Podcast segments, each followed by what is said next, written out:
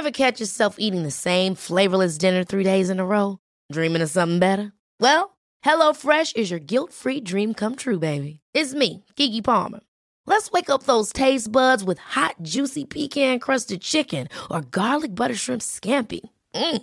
Hello Fresh. Stop dreaming of all the delicious possibilities and dig in at HelloFresh.com. Let's get this dinner party started. Millions of people have lost weight with personalized plans from Noom, like Evan, who can't stand salads and still lost 50 pounds. Salads, generally, for most people, are the easy button, right? For me, that wasn't an option. I never really was a salad guy. That's just not who I am. But Noom worked for me. Get your personalized plan today at Noom.com. Real Noom user compensated to provide their story.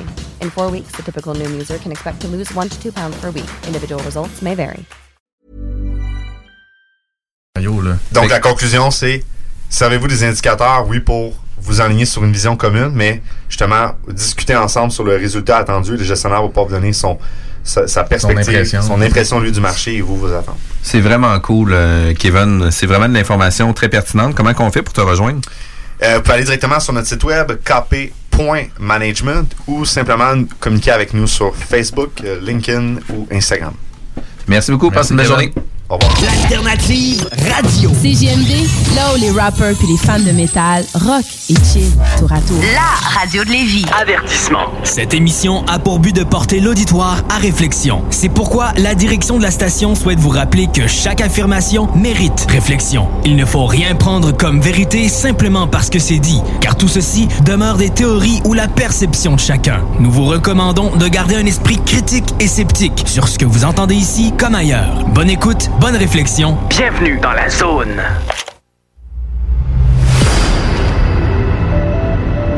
OVNI, phénomènes inexpliqués, témoignages, lumières étranges ou observations, zone parallèle, un lien avec l'inconnu.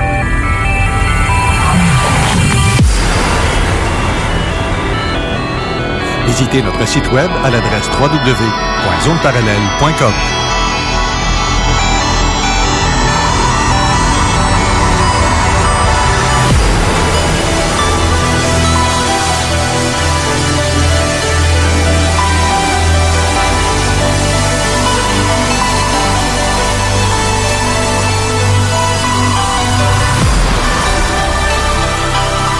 Voici Carole Lozé. Bon samedi à vous tous et toutes et bienvenue dans la zone parallèle. Bonjour Steve Zuniga. Bon matin, comment ça va? Ça va très bien. Même en journée de pluie? Euh, ouais, c'est poche, ça. Ça, c'est vraiment poche. Mes Wipers s'en venaient tantôt puis ils se croisaient comme ça faisait... Ah oui, oui. Je pense En plus, je suis- il fait vrai. Je suis dû pour changer. Là, j'ai Oui. plus de garage. Il va falloir que je m'organise autrement pour faire mes affaires. Dans ma cour, pas de garage, puis tout, puis tout, au fret, puis appui, puis oui donc. Mais c'est poche. Mais c'est ça. Que veux-tu? C'est la vie. Ben, c'est les joies de l'hiver qui s'en viennent. Mais c'est cela. T'as-tu vu cette semaine passer euh, ma nouvelle euh, appel à témoins, encore une fois? Oui, ben oui, j'ai vu C'est passer. fou, hein? Ben, deux que- fois. Deux fois dans quasiment même pas une semaine. Ben moi, c'est la, la proximité des, des, des, euh, des événements qui ont lieu, là. Ouais. Euh, on, on est à quoi?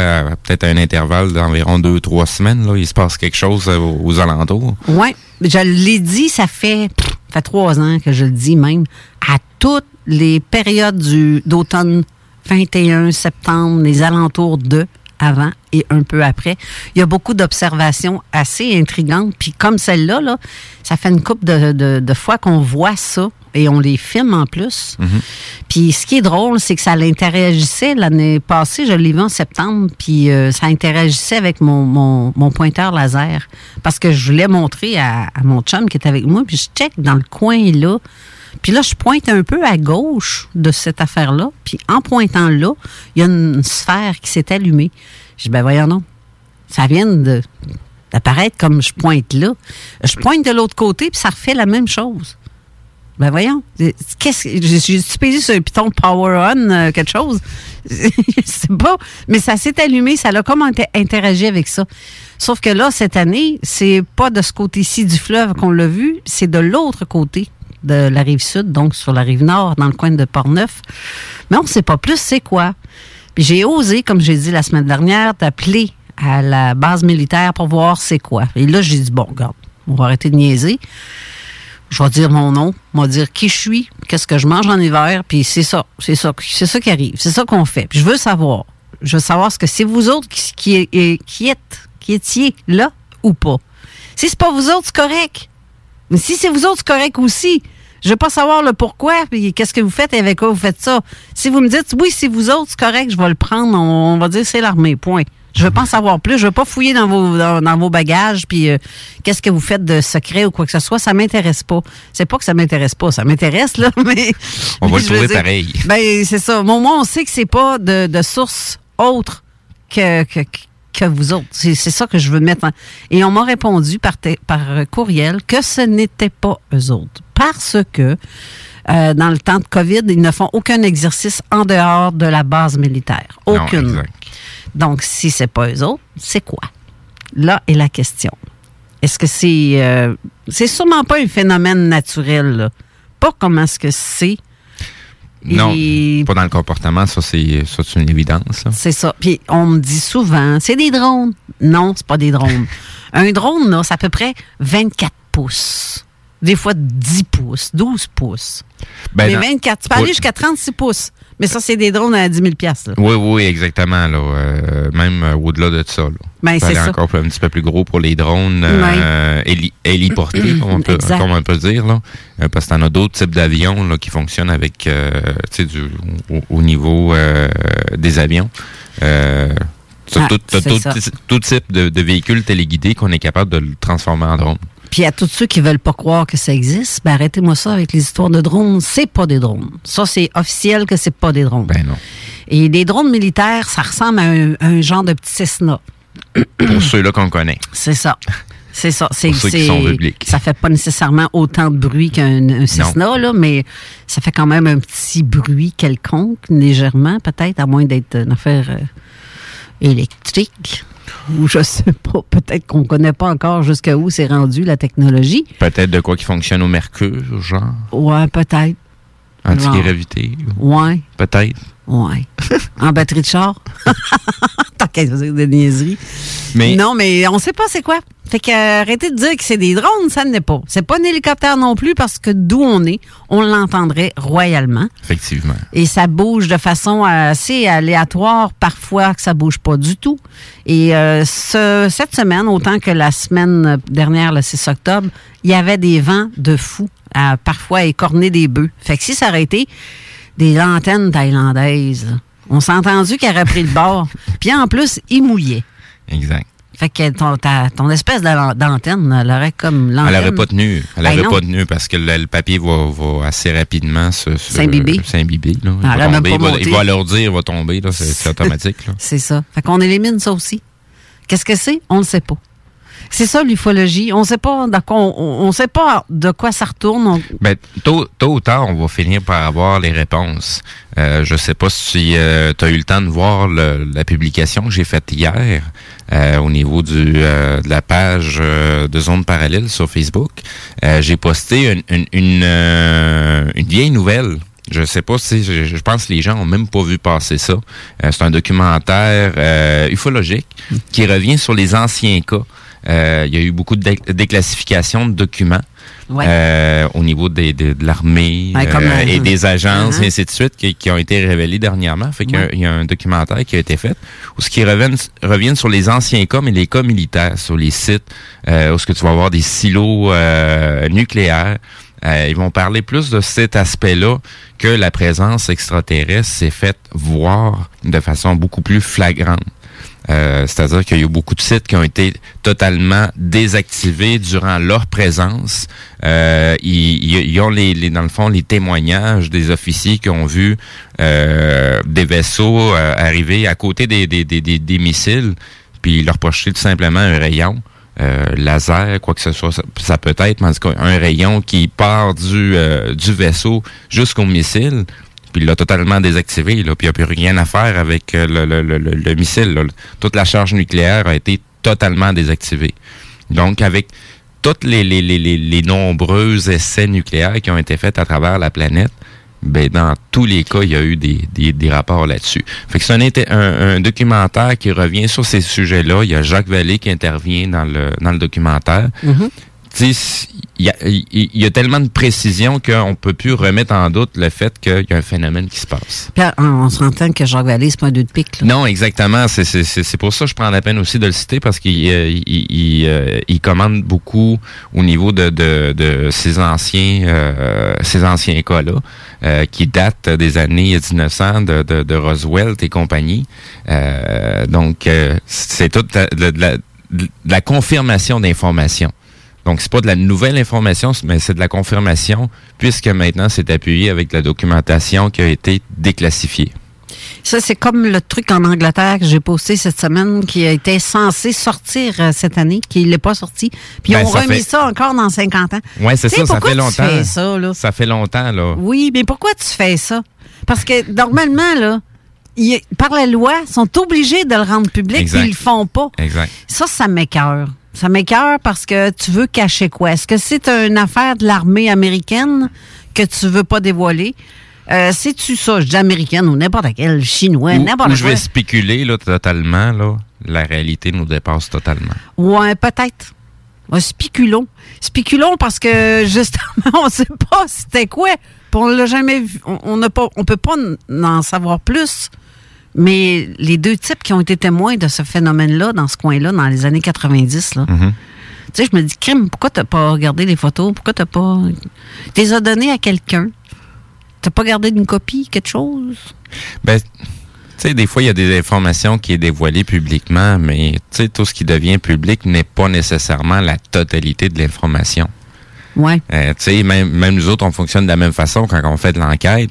Il y a de certaines informations qu'on va dévoiler, il y a certaines informations qu'on va garder entre nous, entre confrères. Puis euh, il y a certaines informations qu'on va qu'on va garder plus personnellement parce que on, on a un objectif euh, spécifique quand on fait de l'enquête, mettons en ufologie ou en paranormal. Donc, tu sais, c'est normal qu'il y ait de l'information qui, qui, qui, qui reste peut-être en arrière. Est-ce qu'on a une confirmation que oui, il en reste peut-être pas, mais je suis pas mal, je prétends plus que oui. Ouais. Il doit y avoir de quoi qui, nous, qui, euh, qui a échappé ou qui euh, qui a pas qui a pas été analysé encore. J'aime bien aussi les, les liens que notre bon ami euh, sympathique P- Polyèdre qui Oui. m'envoie. Parce que ce qui, il nous a envoyé une vidéo justement qui a rapport à ça, ce, ce truc-là qui a été euh, encore remis 50 ans plus tard. Mais il y a aussi un autre, euh, il y a des auditeurs qui m'envoient des liens vidéo. Et j'en ai posté un cette semaine qui fait bien, bien jaser parce que ça fait comme, ben voyons, c'est du fake ça. Je sais pas de suite de quoi je parle. Non, pas celle-là. T'as pas été voir? Non, j'ai pas été voir. Hi, hi, hi, hi. tu sais, j'étais un gars qui travaille. Ah ouais? Tu fais ça, toi? Je parlais, je parlais du lien de, en fait, de Stan, euh, Stan Noyan, c'est- comment il s'appelle donc? Comment est-ce qu'il s'appelle donc? Euh, euh, T'as un peu, je suis en train de Je- chercher en même temps sur mon. Bon, mais pe- pendant l'Internet, je te dirais que pendant mon 40 heures de travail, euh, ces, Stan- der- ces derniers temps, c'est beaucoup moins que ça. Là. Ouais. Pendant que je travaille, ben, dans mes écouteurs, on entend les, les futures émissions de Zone Insolite, les capsules qui s'en viennent, puis les choses comme ça. Fait que même quand je travaille, je suis en train de faire de la radio en même temps.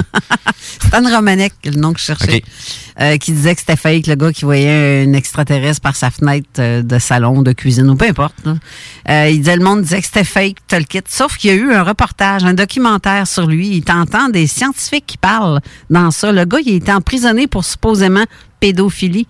Oh. Mais avec la NSA, apparemment, qu'il y a eu quelque chose en rapport avec ça. Est-ce que c'est une fausse pédophilie? Est-ce qu'ils ont voulu y faire fermer Ben, la trappe? il y a euh, le, le, le, le, le, le, phén- le phénomène ufologique a servi à plusieurs reprises dans des anciens cas Uh-huh. euh, euh, aux États-Unis pour euh, camoufler des cas de pédophilie puis de, de, de, de Ouais, sauf des que là. un petit peu plus bizarres. là. Sauf que là, quand tu, tu parles trop, comme moi, je parle trop. Hein, mais je vous le Ben dis tout de suite, là. Ben non. Je suis pas pédophile. Ça m'intéresse pas des petits-enfants. Je suis pas non plus à, à rien. J'ai pas de problème euh, psychologique. Je vous le dis tout de suite. S'il m'arrive de quoi, là, c'est pas vrai. c'est pas vrai. Nicole, elle me fait des signes comme quoi que, si, ça tourne pas rond dans sa tête. Oui. en parlant de moi, bien sûr. Euh, non, effectivement. Oui, Nicole Gorry qui est en studio aussi, qui va être là euh, après le- notre reportage, pas reportage, mais euh, Notre chronique. notre euh, chronique de Jean Lavergne. D'ailleurs, on va comme y aller tout de suite parce que sinon, ça va avancer, le temps va avancer, puis on n'aura pas le temps de jaser très, très longtemps avec euh, Nicole. Fait que je veux pas y enlever du temps. On va y mettre, euh, on va vous mettre la chronique de Jean Lavergne de ce, ce beau deuxième week-end, euh, deuxième semaine, parce qu'on est là toutes les deux semaines. Euh, donc, Jean Lavergne avec l'OVNI Show. Tout de suite après, on vous revient. Et ensuite, on va parler avec notre invité qui est en studio, Nicole Gory. Ça te va comme ça? Yep. Parfait. On À fait- tantôt. Écoutez ça, ça vaut la peine.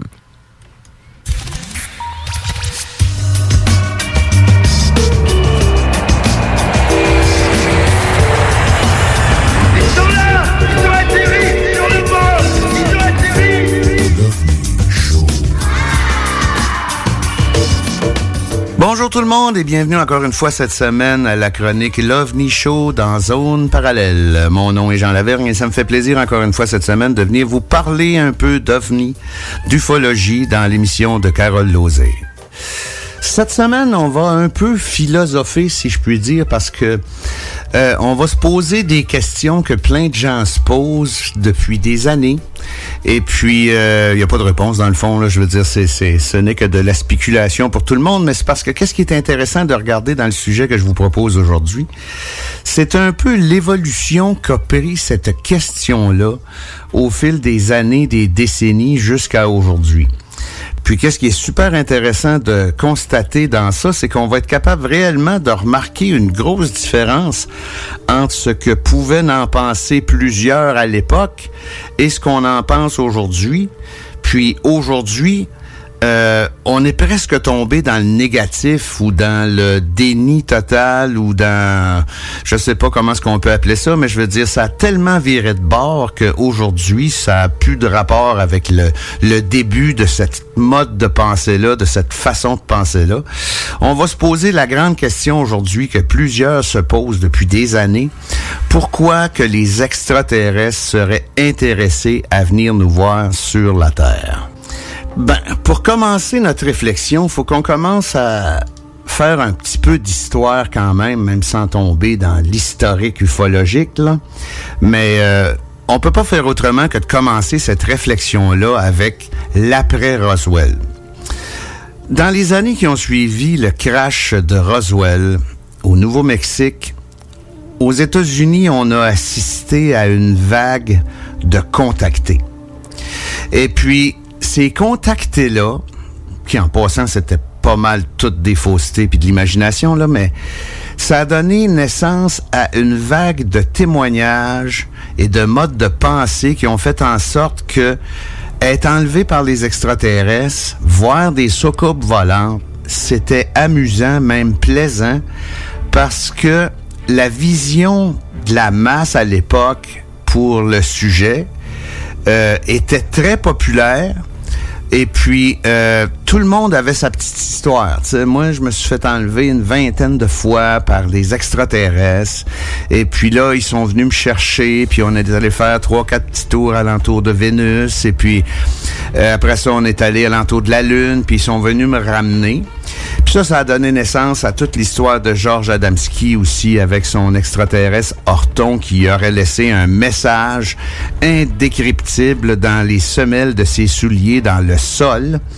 Euh, tout ça pour dire que ça, c'était 99% du temps, c'était inventé, même 99,9% du temps, c'était inventé, parce que c'est comme si c'était à la mode de parler d'ufologie, de parler d'ovnis, même s'il y en a qui disaient Euh, les ovnis, les soucoupes volantes, c'est bizarre. Il y en a beaucoup qui le disaient, mais il y en a beaucoup qui en avaient embarqué dans le trip aussi de dire que c'était cool de parler de soucoupes volantes et de se faire enlever à cette époque-là, le pourquoi, là, il n'y avait pas grand monde qui se posait la question vraiment dans le fond parce que euh, c'était un trip, tu sais, je veux dire, c'était vraiment un trip, là, tu sais.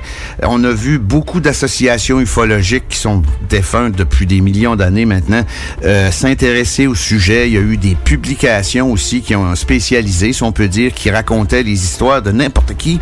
Euh, ça n'avait pas de rapport si c'était vrai ou non. On raconte ces histoires-là, tu sais. Fait que ça, ça a développé comme un système de croyance que c'était super positif. Il n'y avait pas gros de négatif là-dedans parce qu'on n'avait pas encore vu de monde se faire tuer par des extraterrestres ou se faire attaquer ou se faire euh, mutiler par des extraterrestres. Parce que c'est un que dans l'imaginaire des gens, tout ça était imaginé pour se donner une, je sais pas, pas une prestance, mais je veux dire, sans dire se donner de l'importance, euh, c'est cool d'avoir été enlevé par des extraterrestres. Mais ça, ça va changer beaucoup dans les années 60, au début des années 60, pour être plus précis, dans la nuit du 19 au 20 septembre 1961.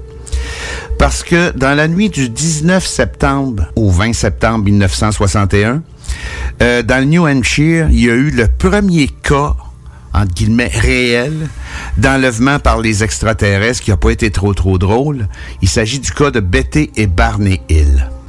Le cas des Hills, c'est pour dire la première fois où qu'on avait vraiment un récit qui sortait de l'ordinaire avec des petites touches scientifiques puis des séquelles physiques. On sait que Barney a eu beaucoup de problèmes de peau.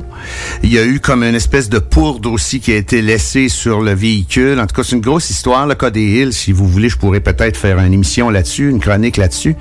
Mais tout ça pour dire que là, whoops, ça commence à être dangereux un peu parce que autres, ils l'ont pas eu facile. Puis il faut se rappeler aussi que dans ces années-là aux États-Unis, Barney, c'était un noir, elle, c'était une blanche, un mariage mixte de ce genre-là. C'était pas trop, trop bien vu, si on peut dire. Là.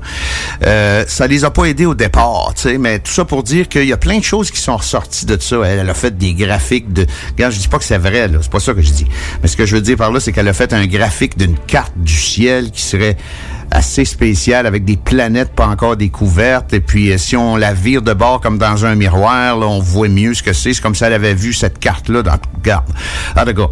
Mais tout ça, là, toute la perception euh, de l'enlèvement extraterrestre, le fun, là, ça ressemble plus à une, journée au parc Belmont ou à la Ronde. Là. C'est vraiment quelque chose qui pouvait être traumatisant, puis ça a été perçu comme, euh, voyons donc, que c'est ça, tu sais, je veux dire, ça a pas de l'air si le fun que ça. Avec ça aussi, on voit l'apparition des premières descriptions de gris, les petits gris, hein, euh, dans ce témoignage-là. Donc, ça a changé, ça a fait comme pencher la balance ailleurs au niveau de la perception des gens sur les enlèvements extraterrestres, des rencontres avec des ovnis assez rapprochés. On voit aussi dans ce cas-là euh, les premiers rapports de tests médicaux, si on peut dire, parce que Betty dit qu'elle a subi comme un test de grossesse euh, qui finalement la science a découvert cette façon-là de le faire euh, des dizaines d'années plus tard. En tout cas, tu sais, il y a beaucoup de choses qui ont fait en sorte que c'est pas mal moins cool de se faire enlever par des extraterrestres. Mais ça, c'est resté comme ça pour à peu près une dizaine d'années. C'est là qu'on a commencé à avoir aussi une espèce d'éclosion de cinéma euh, de peur ou euh, tu sais que ça soit bien fait ou non, on s'en tape là, c'est pas ça le but là, mais il y a eu beaucoup de films d'extraterrestres qui ont été faits avec des bébites weird puis euh, tout ce qu'ils voulaient faire c'est nous manger ou ben non, nous emmener sur leur planète pour nous manger et puis ces affaires là la perception de l'ufologie en général a changé dans ces années-là à cause que là on commençait à avoir un côté négatif là-dedans. Puis ça, ça nous amène à l'espèce de deuxième vague de perception du pourquoi que les extraterrestres pourraient venir. Là, là, il a commencé à avoir toutes sortes d'affaires de spéculation parce que là, comme je disais tantôt, ils s'en viennent pour nous manger ou pour nous enlever, pour faire des Puis là, ben, la science avance un peu, l'ADN se mêle un peu là-dedans, on commence à en parler un peu. Euh, là, il y a plus de gens qui sortent pour dire, moi aussi, j'ai été enlevé puis ça a été l'enfer. On commence à voir plusieurs cas comme ça. Puis là, regarde, on peut pas nécessairement prouver la véracité de ces cas-là parce que, comme je l'ai dit tantôt, quand ça a commencé au début, c'était cool, donc tout le monde en voulait. Puis à un moment donné, quand c'est devenu moins cool avec le, le, cas des îles, ben c'est devenu pas nécessairement moins populaire au sein de cette même masse-là, mais c'est devenu plus noir. L'ufologie a comme pris un côté plus noir, les expériences médicales, ces affaires-là. Mais à un moment donné, euh, il y a eu des cas de mutilation animale là-dedans, il y a eu plein d'affaires. Mais à un moment donné, on arrive dans une époque de nouvel âge. Vous rappelez-vous de ça, là, les Aoum, là, a pu finir, le monde assis dans des parcs, toute la gang en bretzel, puis Aoum, Aoum pendant des heures, là, on est rendu là, là, connecté avec son moi-même intérieur, là, tu sais, son soi-même, si on peut même dire, là. Ça, ça a fait changer le pourquoi que les extraterrestres viennent nous voir de A à Z. Puis ça, ça coïncide aussi avec la guerre froide, l'armement nucléaire, les tests atomiques, puis ce qu'on a été capable de commencer à voir de qu'est-ce qui s'était passé à Hiroshima, Nagasaki, la pollution extrême, ces choses-là. Il a sorti des ouvrages super intéressants. Il a sorti des films influenceurs, si on peut dire ça comme ça, comme un peu le film Soleil vert, euh, où que la civilisation est rendue en 2012, si je me trompe pas, parce que ce film-là, il a été fait pas mal avant, ou 2012 ou 2020, 2021, quelque chose du genre. Euh, puis c'est l'enfer. Je sais pas si vous avez vu ce film-là, mais je veux dire, on est rendu euh, super overpeuplé. Puis euh, il n'y a plus rien à manger, là, tu sais. Mais ça, c'est ça. Fait que ça a évolué de ça pour s'en aller vers le New Age. Puis là, la perception des gens, c'est en aller que les extraterrestres, ils viennent nous voir pour nous sauver. Ça a des ramifications profondes, ça, pour nous sauver, parce que c'est bien beau, là, on est peut-être tous dans le caca avec les armes nucléaires, la pollution, puis tout, mais pourquoi? La question, c'est, la mienne en tout cas, c'est pourquoi qu'une race extraterrestre ferait tous ces efforts-là pour venir nous sauver? Donc, la question profonde, profonde, c'est qu'est-ce qu'on est pour eux autres?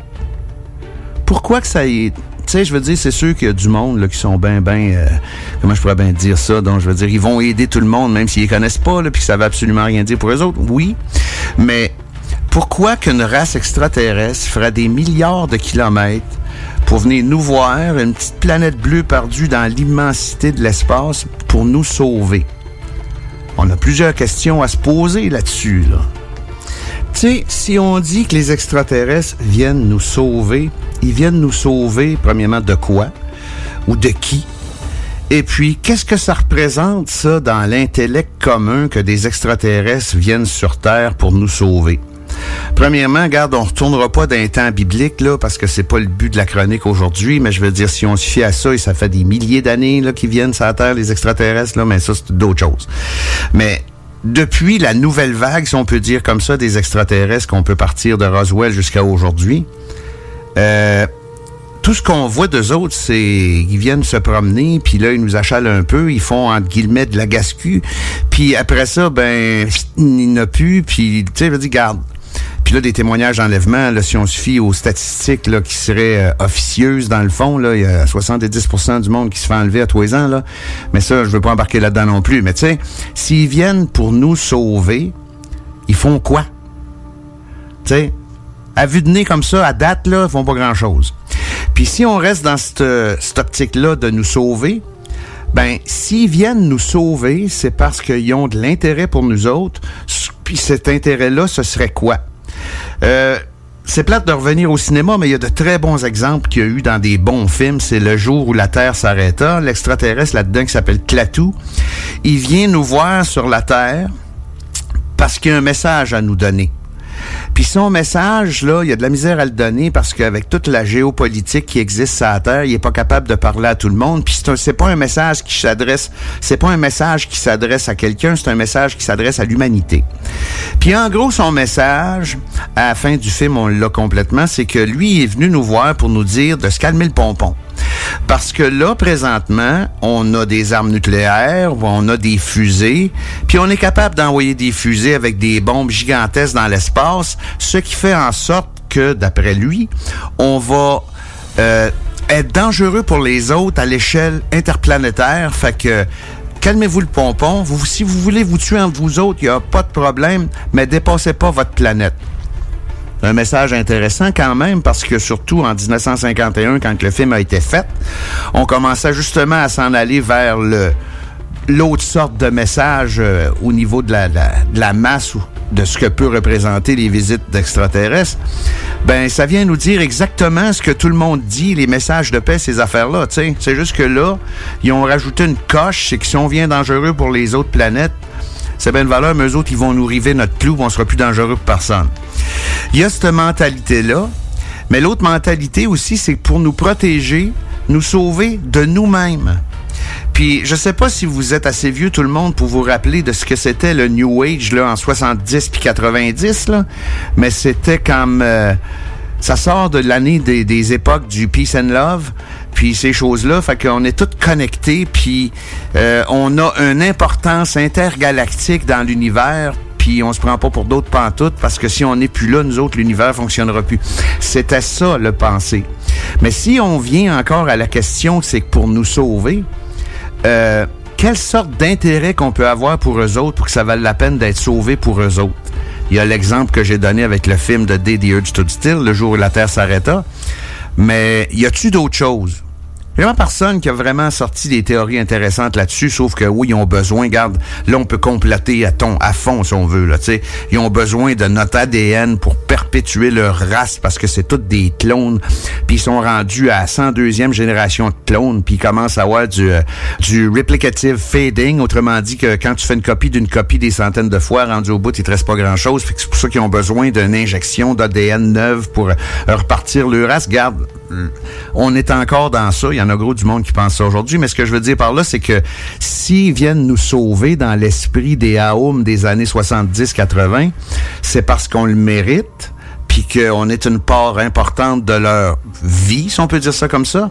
Mais quand on tombe dans le côté complotiste, c'est que ils viennent nous sauver parce qu'ils ont besoin de quelque chose qu'on peut lui donner. Tu sais, c'est très, très égoïste comme but, tu. Mais ça n'empêche pas, par contre, qu'ils peuvent venir nous sauver pour une autre raison. sais, on peut tomber dans d'autres théories qui expliqueraient que la race humaine sur la Terre, ce serait le résultat d'une expérience que des extraterrestres auraient fait il y a des millions d'années. Euh, puis ils viennent nous voir de plus en plus, d'après tout ce qu'on peut voir, là, ça a des observations d'OVNI, là, ça pullule sur la Terre de ce temps-là, là, même si on n'est jamais capable d'en prouver une. Mais ils viennent voir qu'est-ce qui se passe avec leur expérience. Ben, si on est encore rendu juste à un niveau d'expérience pour eux autres, on peut retomber encore du côté que, ouais, ils nous aiment parce que ils, ont une espèce d'attrait sur euh, ce qui se passe avec nous autres au niveau de, de, de, leur création, si on peut dire comme ça. Mais tu sais, ils nous aiment pas, ils nous aiment pas comme le sens du mot ils nous aiment là, tu sais là. Ils nous aiment pas pour nous autres, ils nous aiment parce que par qu'est-ce qu'on représente.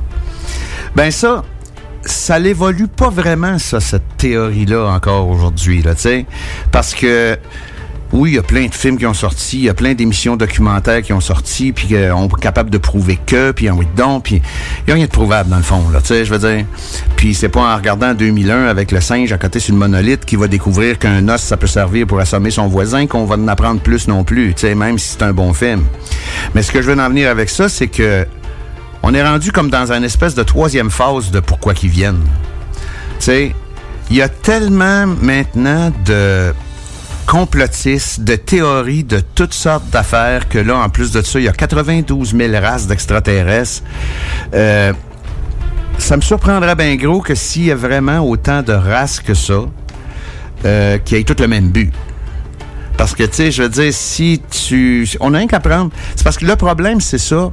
On a, faut qu'on prenne quelque chose comme exemple, puis on peut pas faire autrement que de prendre nous autres comme exemple en tant qu'humanité. Pas en tant que personne, mais en tant qu'humanité.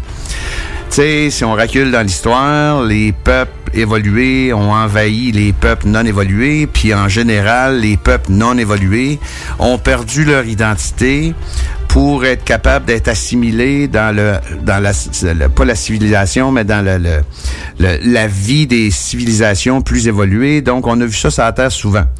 Mais si on prend pour acquis que pour être capable de venir de Alpha Century, qui se trouve être la place la plus propice selon plusieurs pour qu'il y ait des vies qui viennent nous voir, là, euh, premièrement, ils n'ont pas grand-chose en commun avec nous autres au départ, là, tu sais on peut se rappeler des, des, théories de Michio Kaku, c'est un scientifique, un physicien, ça qui dit qu'il existe euh, trois sortes de civilisations dans l'univers. Il y a le 1, 2 puis 3. Tu sais, si je me rappelle bien, un, on contrôle notre système planétaire, deux, on contrôle une étoile, puis trois, on est capable de faire des voyages intergalactiques.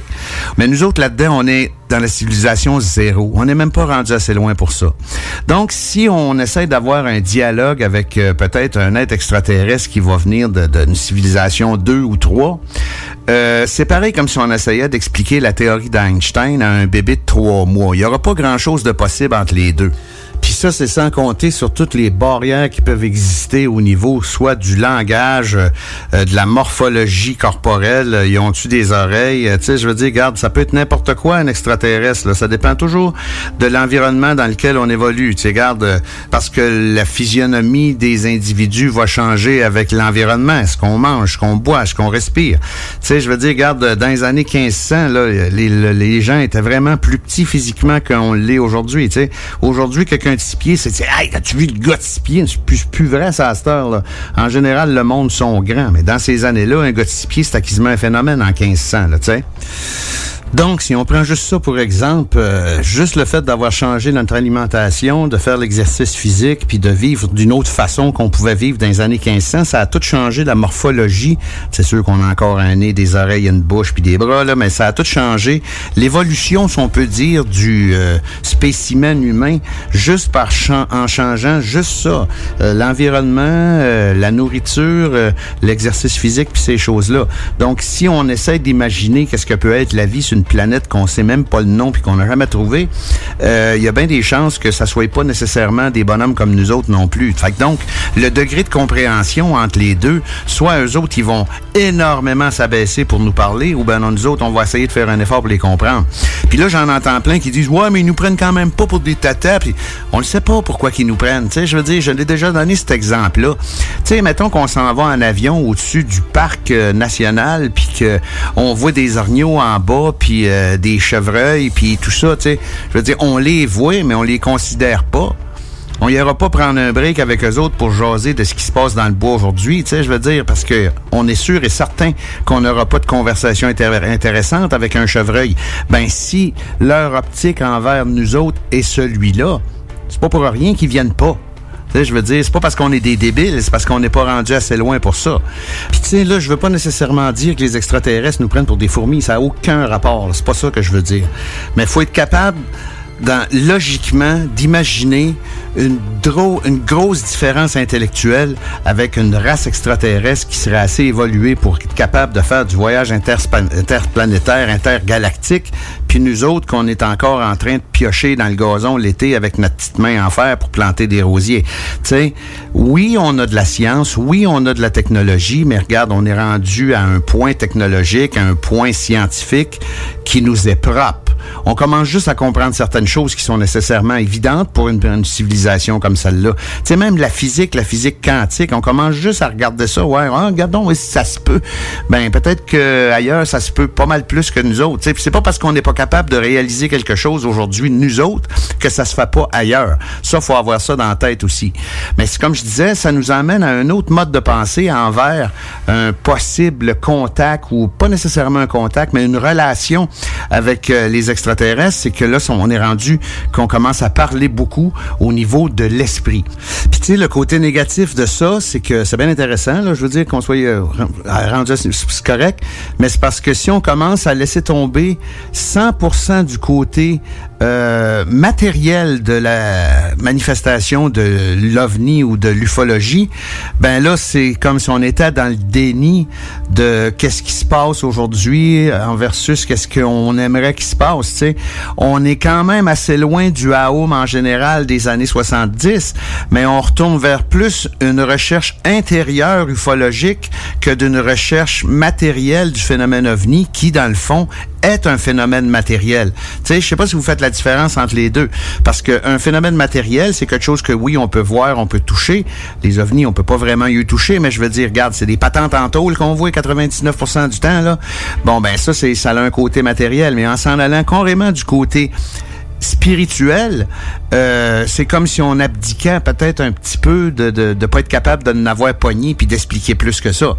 Il y a des théories super intéressantes par contre, puis il y a des gens qui font des des, des super rencontres, c'est super intéressant. Mais au niveau mettons du pourquoi qu'ils viennent ici, on dirait qu'on se la pose plus cette question-là parce que dans le fond, si on va du côté spirituel, ils sont ici puis ça fait longtemps. sais donc, on a commencé par s'en foutre, on a commencé après ça par essayer de le trouver puis de trouver des raisons qui nous plaisaient, style parce qu'ils nous aiment pour nous sauver. Puis là, avec toute l'évolution qu'on peut avoir au niveau de la technologie puis de la science, Ben là, vu que le phénomène ufologique est encore très sournois, puis euh, comment est-ce qu'on pourrait bien dire, donc impalpable souvent, euh, on a décidé de laisser tomber ce côté-là.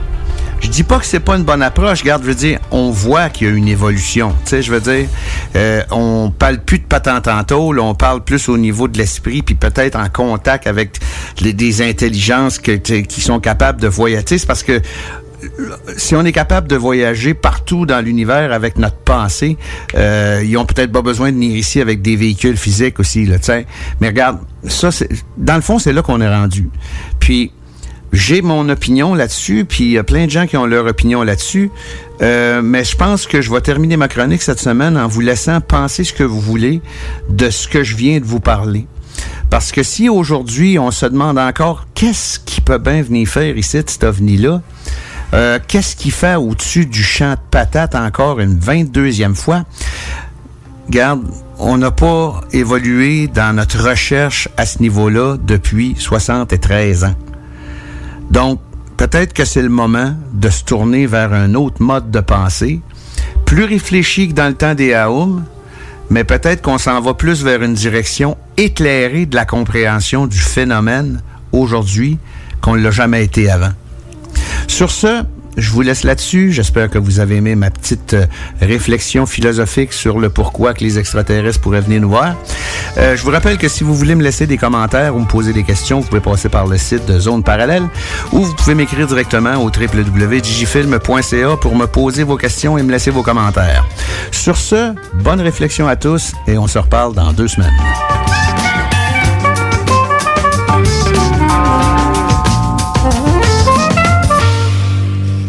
Toujours intéressant à écouter les chroniques de Jean Lavergne, n'est-ce pas? Je... Effectivement. Ouais, là, on va aller à la pause, une courte pause. Ensuite, on parle avec notre invité qui est en studio, Nicole Gory. Alors, restez là. On vous revient tout de suite après. L'alternative radio. De l'attitude, du brassage, du niaisage, du vice, de l'info, du débat, des blagues, du sérieux. Le talk à CGMD. Incomparable. Depuis 1966, les rôtisseries fusées vous régalent avec le meilleur poulet qui soit. Bien implanté à Lévis, vos deux succursales fusées vous offrent un service rapide et de qualité, que ce soit en livraison, en take-out ou en salle à manger. Jetez un coup d'œil au menu. Poulet rôti, poutine, burger, côte levée, brochette, salade et plus encore. Rôtisserie fusée vous gâte avec de nouvelles promotions chaque mois. N'attendez plus et délectez-vous. Pour Lévis Centre-Ville, 88 833 1111, secteur Saint-Jean-Chrysostome, le 834 3333. Commande web disponible au www.rôtisseriefusée.com. Que ce soit pour vos assurances vie et hypothécaires, pour toute protection en cas d'invalidité ou de maladie grave, ainsi que pour vos placements financiers, Service financier Éric Laflamme, c'est plus de 30 ans d'expérience à toujours prioriser une approche humaine et empathique. Parce que chaque être humain est unique et que personne ne vit la même situation, Service financier Éric Laflamme s'engage à élaborer avec vous la meilleure stratégie. Service financier Éric Laflamme, ici à Lévis, dans le 88 838 2227 838 2227. La fromagerie Victoria est prête pour toutes les vagues possibles et fière de l'être. À partir de maintenant, nos déjeuners sont disponibles au service à l'auto. Les poutines déjeuner, le sandwich matinal, le sandwich Victo, c'est là. D'ailleurs, et évidemment, c'est le cas pour pas mal tous nos produits. Notre service à l'auto est réellement rapide.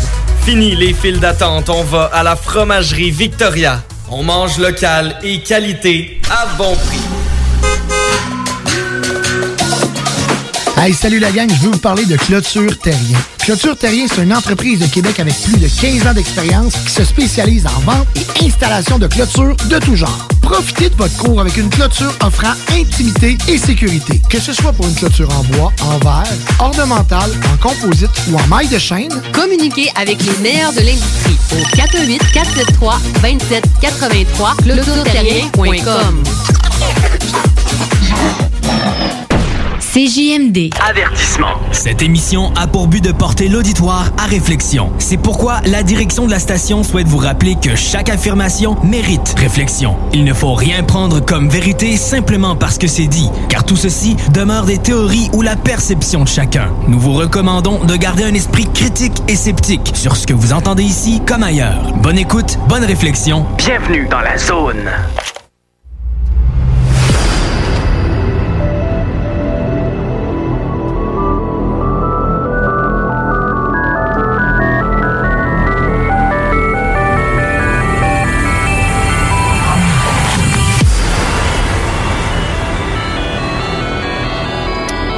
Retour en studio avec Steve Zuniga à la co-animation et moi-même, Carole Lozé à l'animation et aussi notre invité, Nicole Gory. Bonjour, Nicole. Bonjour. Bonjour, Ça va- bonjour à vous deux. Ça va bien? Oui, ça va bien. Approche juste toi un petit peu plus du micro, comme ça on va t'entendre un peu mieux. OK.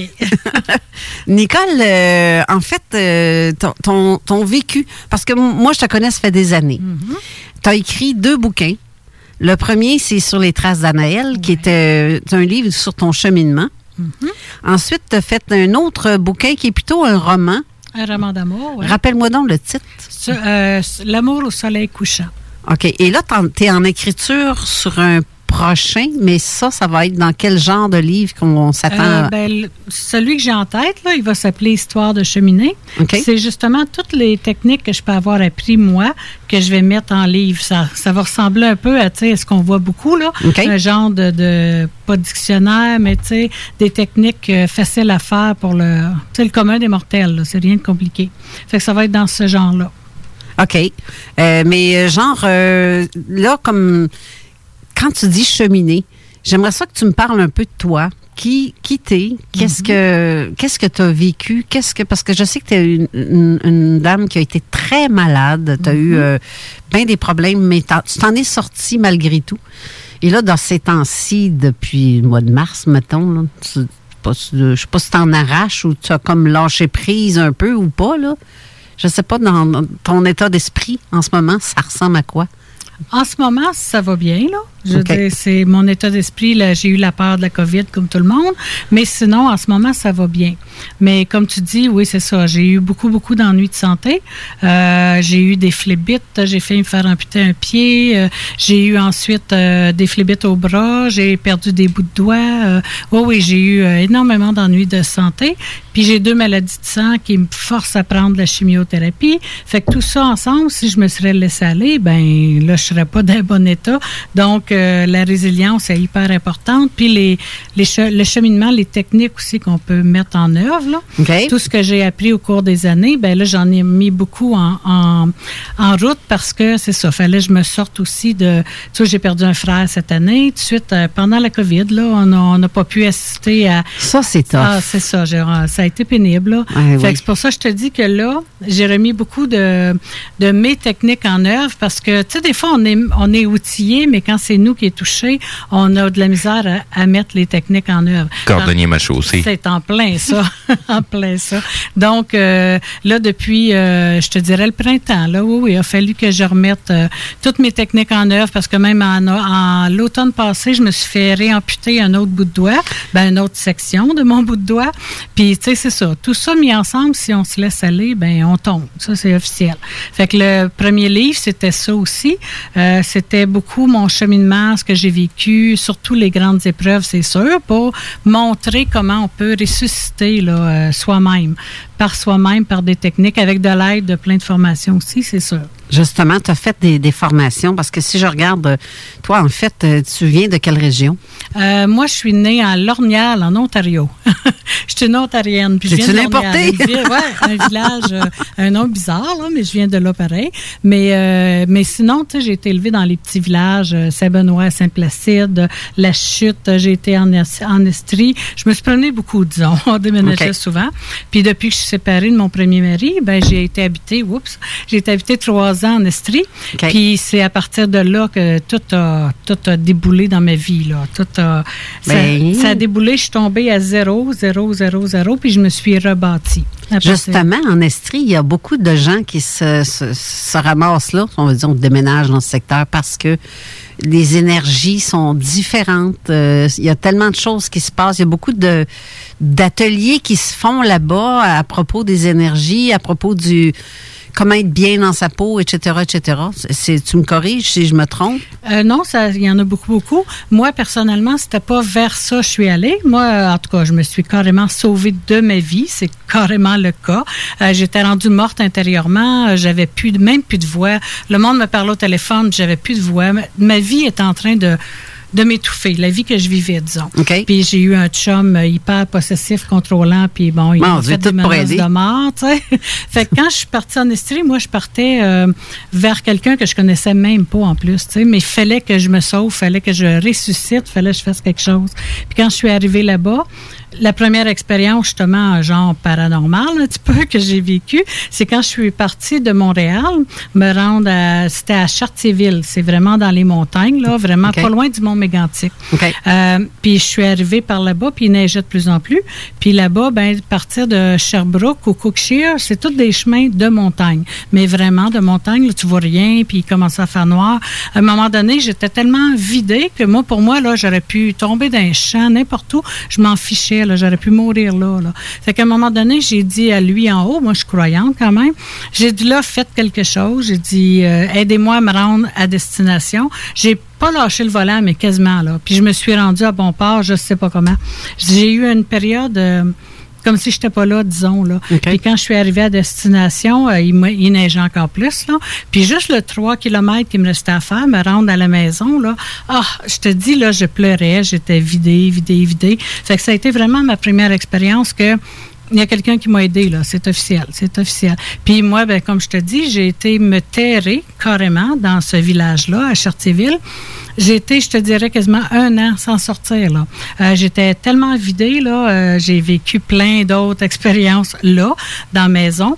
Euh, c'est une maison centenaire, puis, c'est sûr qu'il y avait des... ben, en tout cas, moi, j'ai vu une femme, j'ai vu des fantômes, j'ai vu plein de choses dans cette maison-là. C'était-tu tes premières expériences à vie? Euh, ben oui et non, parce qu'avant de partir pour l'Estrie, l'homme en question, qui m'a invité à, à m'en aller chez eux pour me ressusciter quasiment, euh, il m'avait fait vivre des choses à distance. Euh, lui, c'est un hypnothérapeute en même temps. Il fait de l'hypno. Euh, à distance, là, je l'ai carrément vu au-dessus de moi à un moment donné. J'étais couchée, là. Ah oui? puis- ah oui, oui. J'étais couchée, puis je pleurais beaucoup, là, tu sais, parce que j'étais vidée. Puis à un moment donné, j'ai carrément vu quelqu'un au-dessus de moi, là. Puis là, il m'a dit le lendemain que c'était lui. Tu sais, qu'il était vraiment, il fait de la, je sais pas comment t'appelles ça, La les projection. termes. Ouais, c'est ça. Une forme de, de, de télé... Ben, c'est un genre de voyage astral qui a fait... ça. Ouais, la c'est ça. bilocation. Oui, c'est ça. Puis à un moment donné, avant de partir, euh, j'avais été, euh, j'étais sur un- avec lui là, sur le chat, sur, euh, je me souviens pas si c'était MSN ou quoi. Puis à un moment donné, j'ai comme parti, j'étais comme plus là encore une fois. Puis je me suis rendue comme, euh, lui il dit, il me disait tout le temps que tu sais genre euh, ceux qui écrivent les euh, comme Walt Disney, euh, Sais ceux qui écrivent Mhm. les grandes œuvres, là, les grandes choses imaginaires qui sortent de l'imaginaire. Euh, il dit qu'il y a toujours un monde qui est, qui est pour ça, tu sais, euh, ou je sais pas, je pourrais pas dire, c'est un monde parallèle, disons. Puis je me suis rendue là. Puis euh, j'étais comme en transe, j'étais comme plus là, puis c'est pas lui qui me l'a fait faire, c'est venu tout seul. OK. Puis à un moment donné... C'est euh, une forme de régression, genre. ben non, même pas. C'est pas de la régression. C'est que j'étais comme pas là, puis j'étais comme j'avançais vers ce monde-là, disons, dans mon imaginaire. C'était vraiment dans ma tête. Puis à un moment donné, je suis arrivée là. Il y avait deux, je voyais deux gardiens avec des, tu sais, des genres de, de fourches là. Puis à un moment donné, je suis venue pour avancer, puis ça, ça m'a coupé le chemin. Puis là, j'étais pris là, là, j'étais pris. Là, j'ai dit à Pierre, il s'appelait Pierre là. Euh, là, j'ai écrit, j'ai dit, oh là, ça va pas, là, je sais pas ce que je suis, puis euh, je sais pas quoi faire. Il dit, oh Nicole, ouvre la, la cam. Fait que j'ai ouvert ma caméra. Lui, avec ses mains, il a fait comme s'il me, il me ramenait, disons. Puis là, pouf, je suis, reve- je suis comme revenue euh, dans le monde réel, là. Puis j'ai été, oh my God, j'ai été brûlée, mais fatiguée pendant une couple d'heures. Tu sais, c'est comme si, je sais pas ce qui s'est passé. Lui, il me dit vraiment que j'ai été jusqu'à cette porte-là. C'est comme une décorporation, si on veut. c'est ça. Puis comme il me disait, euh, ah ben lui, tout de suite après ça, là, il dit, garde, tu vas y aller dans ce monde-là, c'est officiel. Puis je suis retournée par après, tu sais, je rendu ici à, à Québec.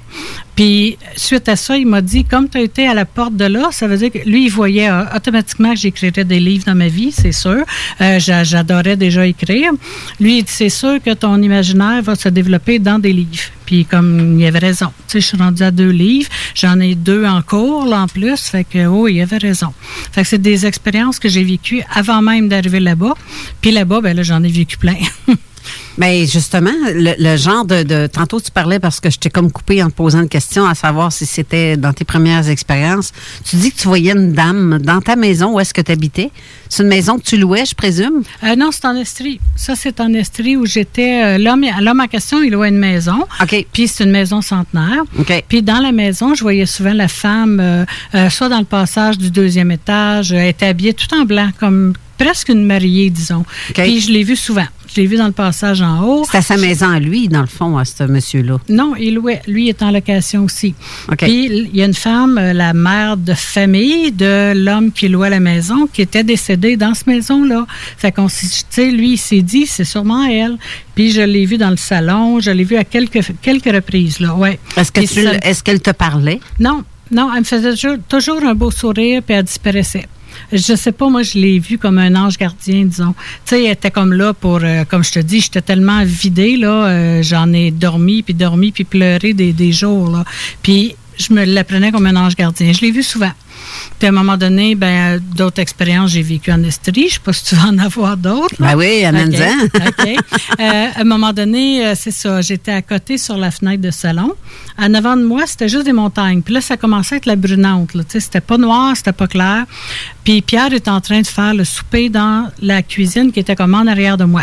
Dans la vitre, je voyais comme la lumière de la cuisine, disons. Puis euh, là, plus ça allait, je pleurais, les larmes coulaient, puis tout ça. À un moment donné, ça c'est venu comme deux, lumières. Comme si la lumière de la cuisine se doublait. Fait que là, je, clignais des yeux. Ben, là, tu c'est les larmes ou, tu sais, l'effet euh, optique à cause des larmes, puis le- la vitre. Mais là, plus je cliquais des yeux, puis plus je voyais la forme d'un visage, carrément dans la montagne. La montagne, elle faisait comme un... Tu sais, ça tombait, là, il y avait comme un trou entre les deux montagnes, puis je voyais le, visage là. Puis là, c'est venu clair, clair, là. Ah, c'était beau, là, mais c'était comme euh, aveuglant en même temps, tellement c'était clair, c'était très, très visible, le visage se formait. Puis euh, ça m'a fait encore un sourire, puis là, pouf, c'est parti lentement. Puis là, lentement, j'ai revu juste une lumière de la cuisine. Là, là, Pierre, il, s'est aperçu que j'avais quelque chose. Euh, ça a duré, je te dirais, un bon 10 minutes au total. Sérieux, là? Après ça, j'ai été me coucher sur le divan. J'ai dormi deux heures, mais comme j'avais jamais dormi, là, tu sais, c'était comme, waouh! Mais ça m'a épuisé. Ça m'a encore épuisé. Dès que je voyais des phénomènes comme ça, ça m'épuisait énormément. Ouais. C'est hey, intriguant, ça. Tu dis que c'était dans la montagne, mais ça peut-tu être en avant, mais qui donne l'impression que c'était dans la montagne, Ben, mais c'était plus proche? Ben, peut-être. Ben, Comme dans la vitre, mettons. là? Non, c'était plus loin, là, quand même. Je le voyais vraiment comme, non, plus vers la montagne. Oui, oui. C'est Puis moi, ben, tu sais, je suis croyante, mais là, j'étais comme en rébellion parce que là, tu sais, bon, ça allait tellement mal dans ma vie, puis tout ça. Euh, j'étais tellement rendue morte euh, psychologiquement, là. Euh, fait que je me disais, tu sais, j'étais comme en rébellion contre lui en haut, tu sais. Moi, je dis tout le temps lui, là, ça peut être Dieu, appelle-les comme tu Le- veux. le barbu, là. C'est ça. fait que, euh, c'est ça. Moi, j'étais comme en rébellion. Puis là, je me suis dit, ben là, il est venu me montrer qu'il était là pour m'aider. C'est, c'est comme ça que moi, je l'ai vu. Puis ça m'est arrivé aussi dans peut-être euh, quelques mois après. À un moment donné, Pierre était parti au village, puis ça allait pas, tu sais, encore. J'étais vraiment un an, là, vraiment en terre. Puis je regardais dans la fenêtre de ma- mon bureau, de deuxième étage. Il y avait plein de nuages, puis tu sais, c'était comme un beau coucher de soleil. Mais à un moment donné, dans un nuage, ça, je l'ai même en photo, là. J'aurais dû vous l'amener. Euh, j'ai vu dans un nuage comme la forme d'un homme de côté. Puis, mais tellement clair, là. Puis là, plus ça allait, tu les nuages, bouge. Plus ça allait, plus je voyais ce nuage-là approcher, mais vraiment avec encore la forme de l'homme, là. Fait que, tu sais, je me suis dit, bon, il est encore là, tu sais. Fait que moi, tout de suite, c'est ce que j'ai vu, là, que, tu sais, c'était comme lui qui devait être là pour m'aider, là. Fait que ça a été toutes des, euh, expériences paranormales, que, tu sais, qui m'a vraiment, waouh! C'est comme si on prenait la nature justement pour euh, s'exprimer, pour te montrer des images, Oui. puis ils se sont servis des nuages, dans le fond. Oui, oui, C'est- Ah on- oui, puis j'avais plein de papillons qui me tournaient autour. Ça, ils disent que c'est souvent des, des, tu sais, des esprits ou des, Des morts. gens décédés, ouais, c'est c'est ça ça. que- Puis euh, j'avais beaucoup de papillons blancs. Puis euh, j'ai perdu un bébé à 7 mois de grossesse. Puis, euh, ben, en tout cas, une médium que je connaissais dans le temps, euh, elle me disait que c'était mon fils qui était là. Elle dit, puis j'en avais plein, là. Des fois, ça, ça venait sur moi directement, là. Fait qu'elle me disait tout le temps que c'était Maxime qui était là, mon fils que j'ai perdu. Puis je le crois parce que, gars, j'en avais trop, là. Tu sais, c'était comme pas normal, là, tu sais. Il Ouais. disait qu'il y en avait vraiment plus que d'habitude. Fait que, en tout cas, c'est toutes des choses qui m'étaient arrivées là-bas en Estrie. Mais je sais qu'ils se servent de ça, justement, la nature, pour euh, Ouais. s'expliquer, s'exprimer, Mhm. pour montrer qu'ils sont là. Ouais. Moi aussi, le phénomène des papillons, maintenant, de, du jet bleu. Quand mon père est décédé, là, les jets bleus, on, on se ramasse dans le cimetière, on a un qui nous chante drette Mm. au-dessus de la tête, dans le seul arbre qu'il y avait en arrière de nous autres. Puis, mais cette espèce de, de su- il nous a comme suivis partout. autant à la maison de mes parents, autant chez nous, autant chez ma sœur Hélène. C'est- Il y a tout le temps ça qui nous fait comme bon, le père est là. Mm. J'ai tout le temps ce feeling-là. Puis euh, les, les autres qui vont ben, être trop terre à terre vont se dire, ben, on sait qu'un oiseau, ça donne qu'il est là, puis ça rien qu'un adon, là. Ça dépend à qui t'en parle. là, tu sais. Du, Ouais, co- c'est du ça, côté des ça. Autochtones, c'est quelque chose qui est totalement normal, les, les esprits dans les animaux. Ben oui.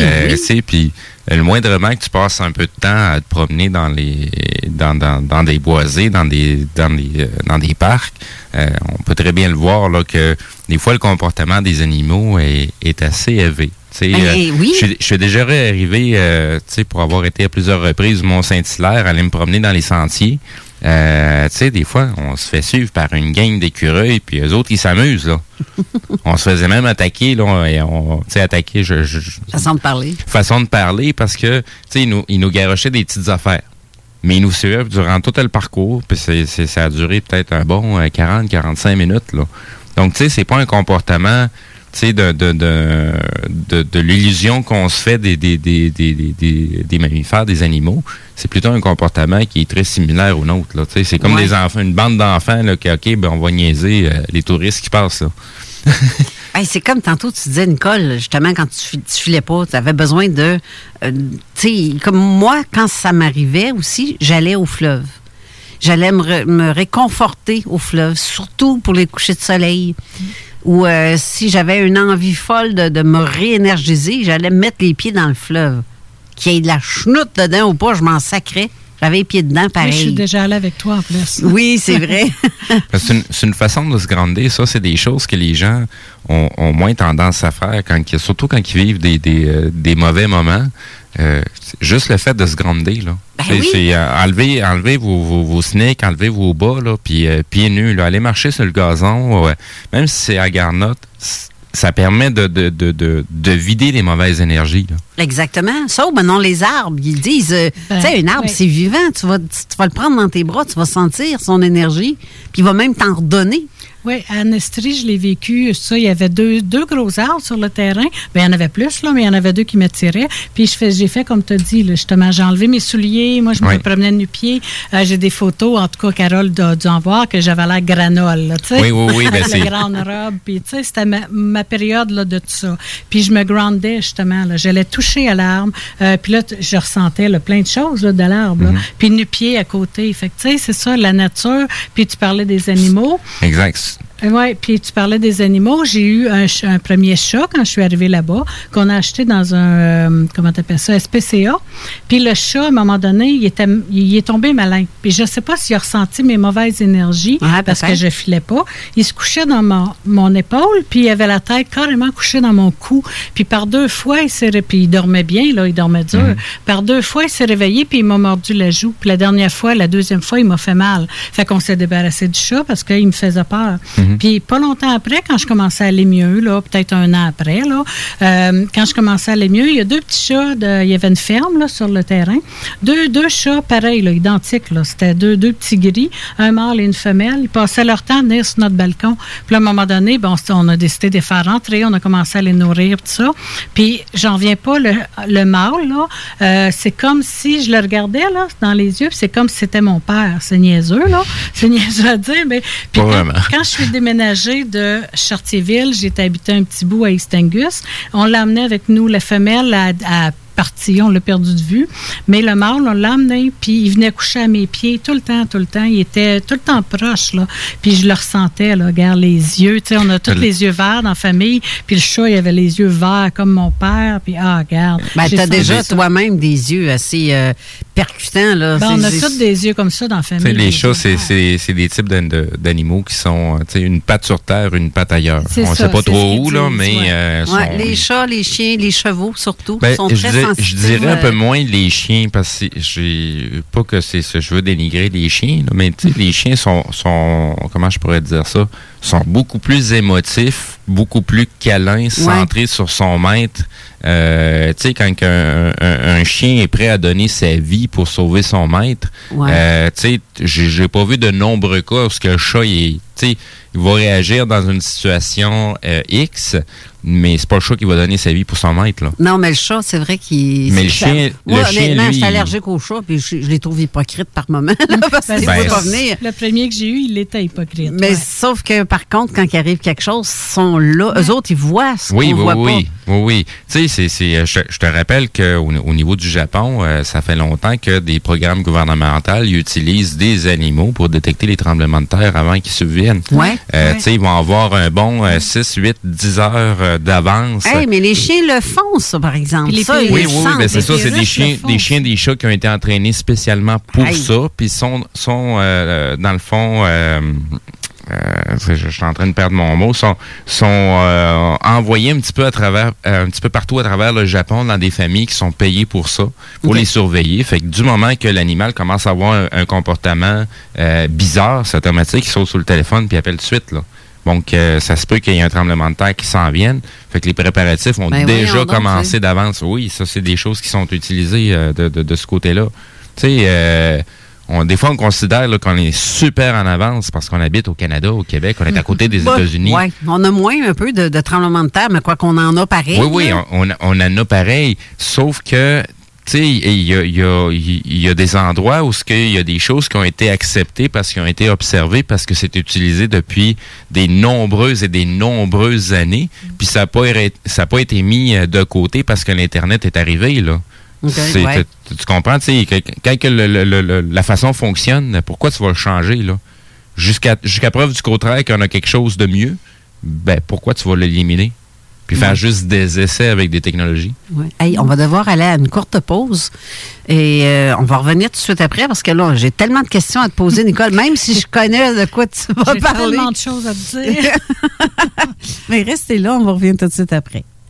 T'es tanné d'entendre des, des vedettes à radio? T'es tanné qu'il y, y ait juste des musiques français, anglais radio pop qui veulent dire la même affaire? C'est-à-dire je t'aime et je voudrais passer la nuit avec toi. Vous êtes tanné des radios qui censurent. Ben, c'est JMD. C'est le temps de rénover. Toiture, porte, fenêtre, pensez DBL. Salle de bain, cuisine, sous-sol, pensez DBL. Dépassez vos attentes, respectez votre budget et soyez en paix avec une équipe engagée. Groupe DBL cumule plus de 40 ans d'expérience. Recommandé CAA, certifié APCHQ et membre de l'Association de la construction du Québec. Planifiez vos projets dès maintenant en contactant le 418-681-2522. GroupeDBL.com.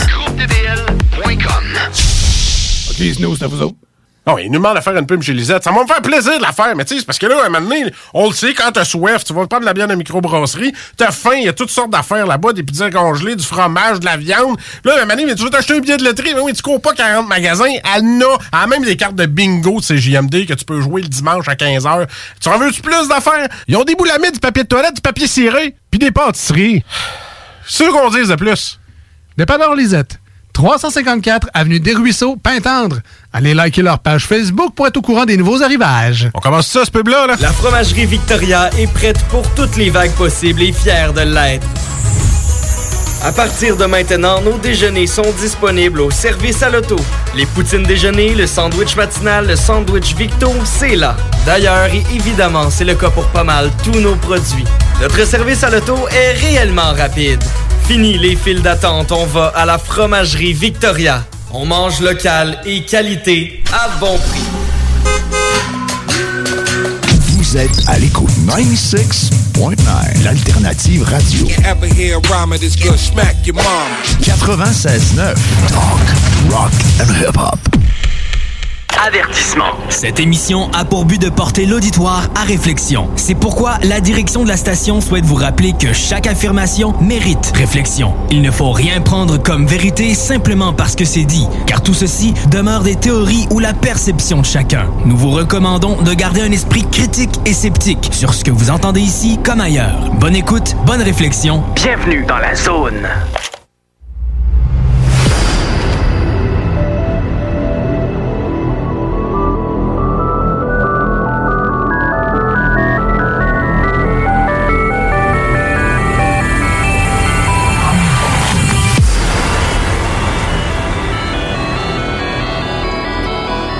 Retour en studio et je veux faire une mise à jour sur ce que j'ai dit tantôt parce que mon boss m'a envoyé un texto pour me dire, d'ailleurs que je salue Guillaume, qui a reçu un message d'un auditeur qui dit qu'il écoute l'émission en ce moment puis que il dit que je devrais pas me servir de, de pointeur laser et blablabla et les F-18 puis tout le kit, mais je vais, je vais juste faire une, une notification. Les pointeurs laser, je ne les pointe pas vers les avions et c'est interdit, en effet.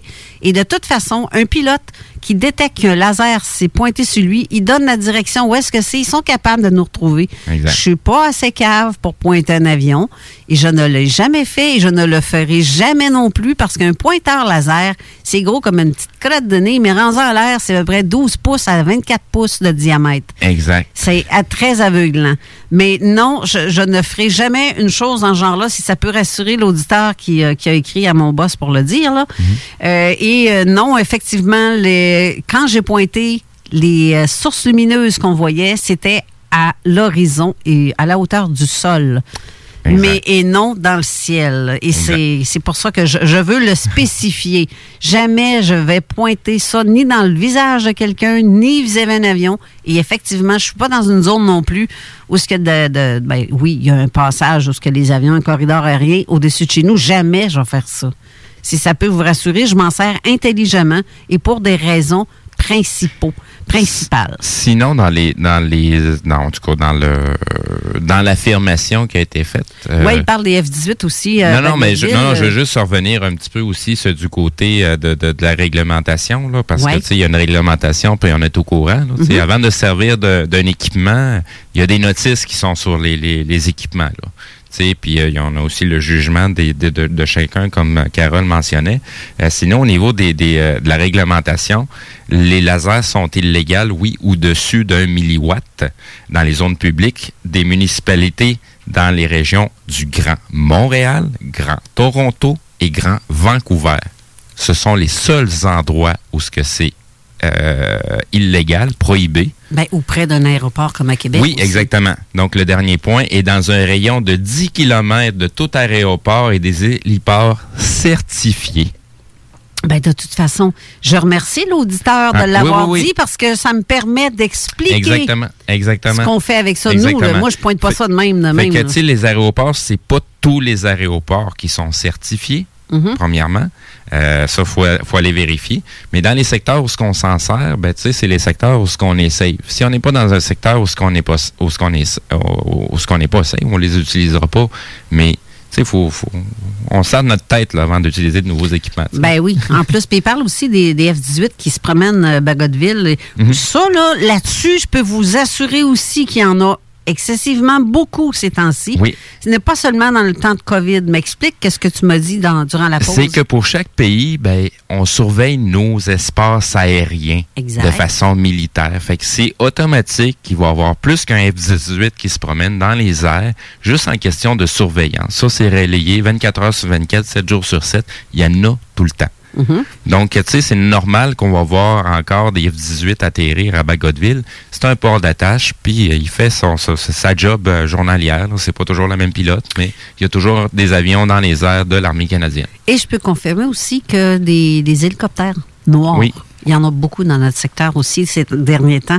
Et partout où est-ce que justement on a vu des trucs euh, de, de- des lumières en question, euh, et dans le secteur lobinière, ça passe et ça se promène au-dessus des boisés. Peut-être qu'ils sont en exercice, les hélicoptères aussi, peut-être aussi qu'ils font de la surveillance dans un lieu X parce qu'il se passe quelque chose aussi. Ça aussi, c'est possible. Je veux juste le, le mentionner parce que la veille, donc le 5 octobre dernier, euh, il y en a passé durant la nuit. C'est rare qu'ils sortent la nuit. Mais là, on les entendait clairement. Quand les vitres, les vitres de, de ta maison shake parce que. Ils sont assez beaux aussi. Là. aussi. Sont- Mais ils longeaient le fleuve. Moi, ma maison n'est pas en bordure du fleuve, mais elle est quand même tout près. Mais je peux vous dire qu'on les entend très Parce que clairement. pour que les vitres ils shake, là, c'est parce que peut-être qu'ils veulent être à une altitude hors de portée radar. Oui, aussi. Mais surtout quand c'est des Noirs en plus. Ouais. Et je sais qu'ils ont survolé le secteur où est-ce qu'il y a eu des, des, des, euh, Des signalements. des signalements cette semaine et la semaine dernière au même endroit ou presque au même endroit. Mais là, cette semaine, c'était différent. Ça partait, euh, c'était un peu semblable au même endroit, mais un peu plus vers la droite pour nous autres, là, qui observaient de l'autre côté du fleuve. Et ça s'en allait vers Québec. Mais euh, ce, ce que je confirme aussi à cet auditeur qui a écrit à, à- à Guillaume, c'est que j'ai contacté l'armée américaine, la, pas américaine, canadienne.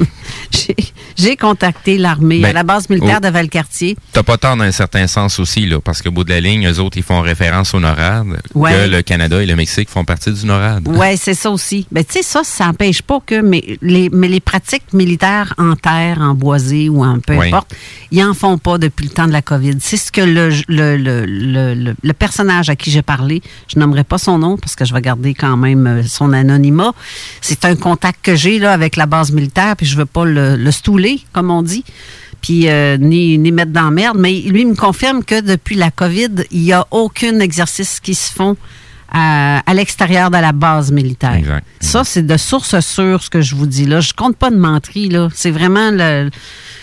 C'est cela. sûr. Surtout ici, à, surtout ici à Québec, là, où ce que, les, les, les zones de circulation des véhicules, on peut les voir assez euh, facilement. Là. On, on le voit qu'il se passe à rien. Ouais, mais les avions de chasse ou euh, comme les, les 18 ou ben non, les, les hélicoptères, c'est pas la même chose. Non, Moi, ça. je parle d'un exercice au sol. Oui, oui. C'est ceux-là qui sont euh, surtout dans la base, sur les terrains de la base militaire. Exact. C'est tout. Je sens que ma mise à jour est faite. Merci à cet auditeur, encore une fois, de nous avoir euh, écrit, d'avoir écrit à mon boss, parce que lui, il m'envoie aussi par texto euh, ce que vous avez fait pour que je fasse. Mais ça me permet de vous expliquer vraiment qu'est-ce qu'il y en est. Mais, soit dit en passant, ceux qui veulent euh, communiquer avec nous, Exactement. Poser des questions du côté de la page web, pas la page web, mais de la page Facebook de Zone Parallèle. Sinon, vous pouvez nous envoyer vos questions par SMS du côté euh, texto, donc euh, au 581-500-1196. Et euh, c'est ça, du côté texto, on a, reçu nos bonjours de Denise. Mais sinon, du côté euh, de la page Facebook, il y a quand même euh, pas mal de bonjours et de questions qui sont, qui sont rentrées. J'ai pris la peine d'envoyer les premiers liens qui nous ont été fournis pour notre invité. Oui. Oui, justement, parce qu'elle nous a envoyé des liens de, de, ce qu'elle- de quoi qu'elle parle aujourd'hui, de ce qu'elle va nous parler. Donc, Nicole, tantôt, on a parlé de l'Estrie. Euh, Mhm. T'as resté là combien de temps en Estrie? En Estrie, au total, environ trois ans. En montagne, environ presque deux ans. C'est ça, dans le fond, qui t'a fait revivre. Qui. Oui, mon, ben, ma première, première résurrection, ça a été là, oui.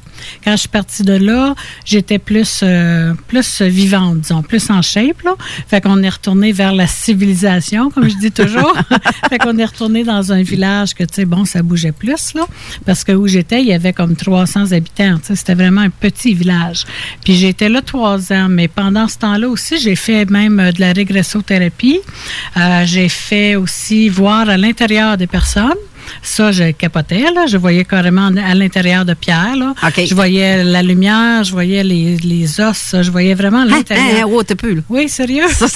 sérieux, Ça, je t'ai jamais ça. compté ça? J'aime ça, ce que tu dis là. Oui, oui, oui. Oui, voyais- non, mais que t'as fait quoi pour voir ça? Je ne sais pas.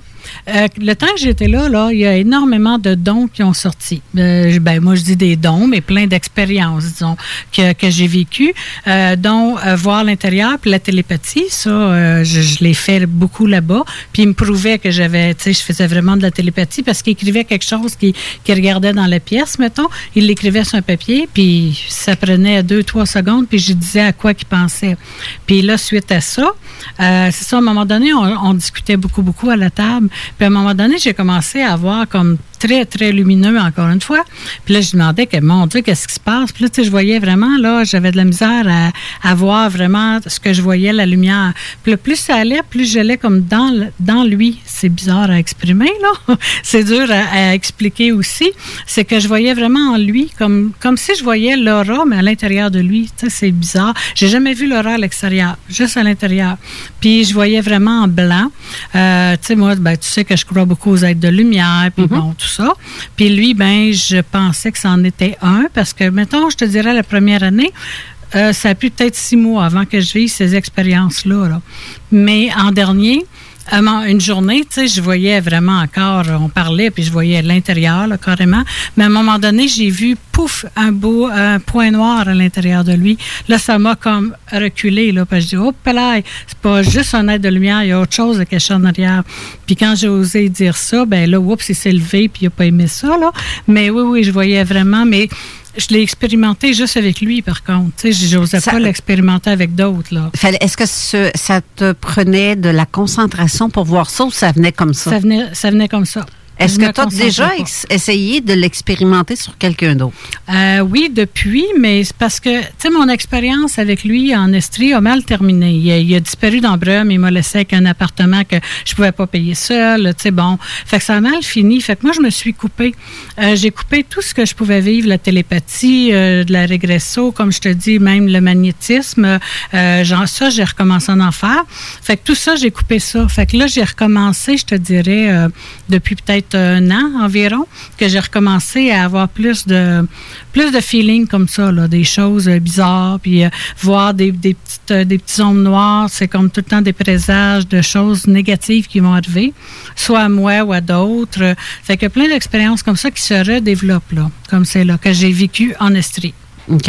Est-ce que tu as une connaissance sur euh, la signification des oiseaux, des animaux qui nous Euh, entourent? non, non. Donc, parce que j'ai une question qui vient d'une auditrice, Marie-Josée, qui demande si la, la- la signification d'une corneille euh, particulière. Mais moi, j'ai entendu dire de- que ça pouvait être un genre de, de guide, si on veut, euh, quel- pour euh, nous avertir de quelque chose. Oui, c'est ça, comme je disais, comme mes petites zones noires que je vois de temps en temps, là. Ouais. Euh, c'est souvent un mauvais présage. Puis ils disent que les corneilles, c'est surtout ça aussi. Ça serait un mauvais présage. Ben, l'oiseau de malheur, comme on dit, un qu'on voit dans les films, là. Dans, dans, dans, dans- de, de, de mon côté, au plus- de mon côté, c'est plus un, un messager, là, le- Ouais, le- la ça. corneille. Là. C'est ça. Non, pas nécessairement que c'est un mauvais présage, Ah mais il y a toujours. Non, non, non, c'est Ah. ça. euh, j'ai, j'ai, j'ai- bon, en tout cas, dans, dans le côté ésotérique, les choses que moi j'ai vues, euh, tu sais, la, la, la- le corbeau, la corneille, euh, c'est des messagers.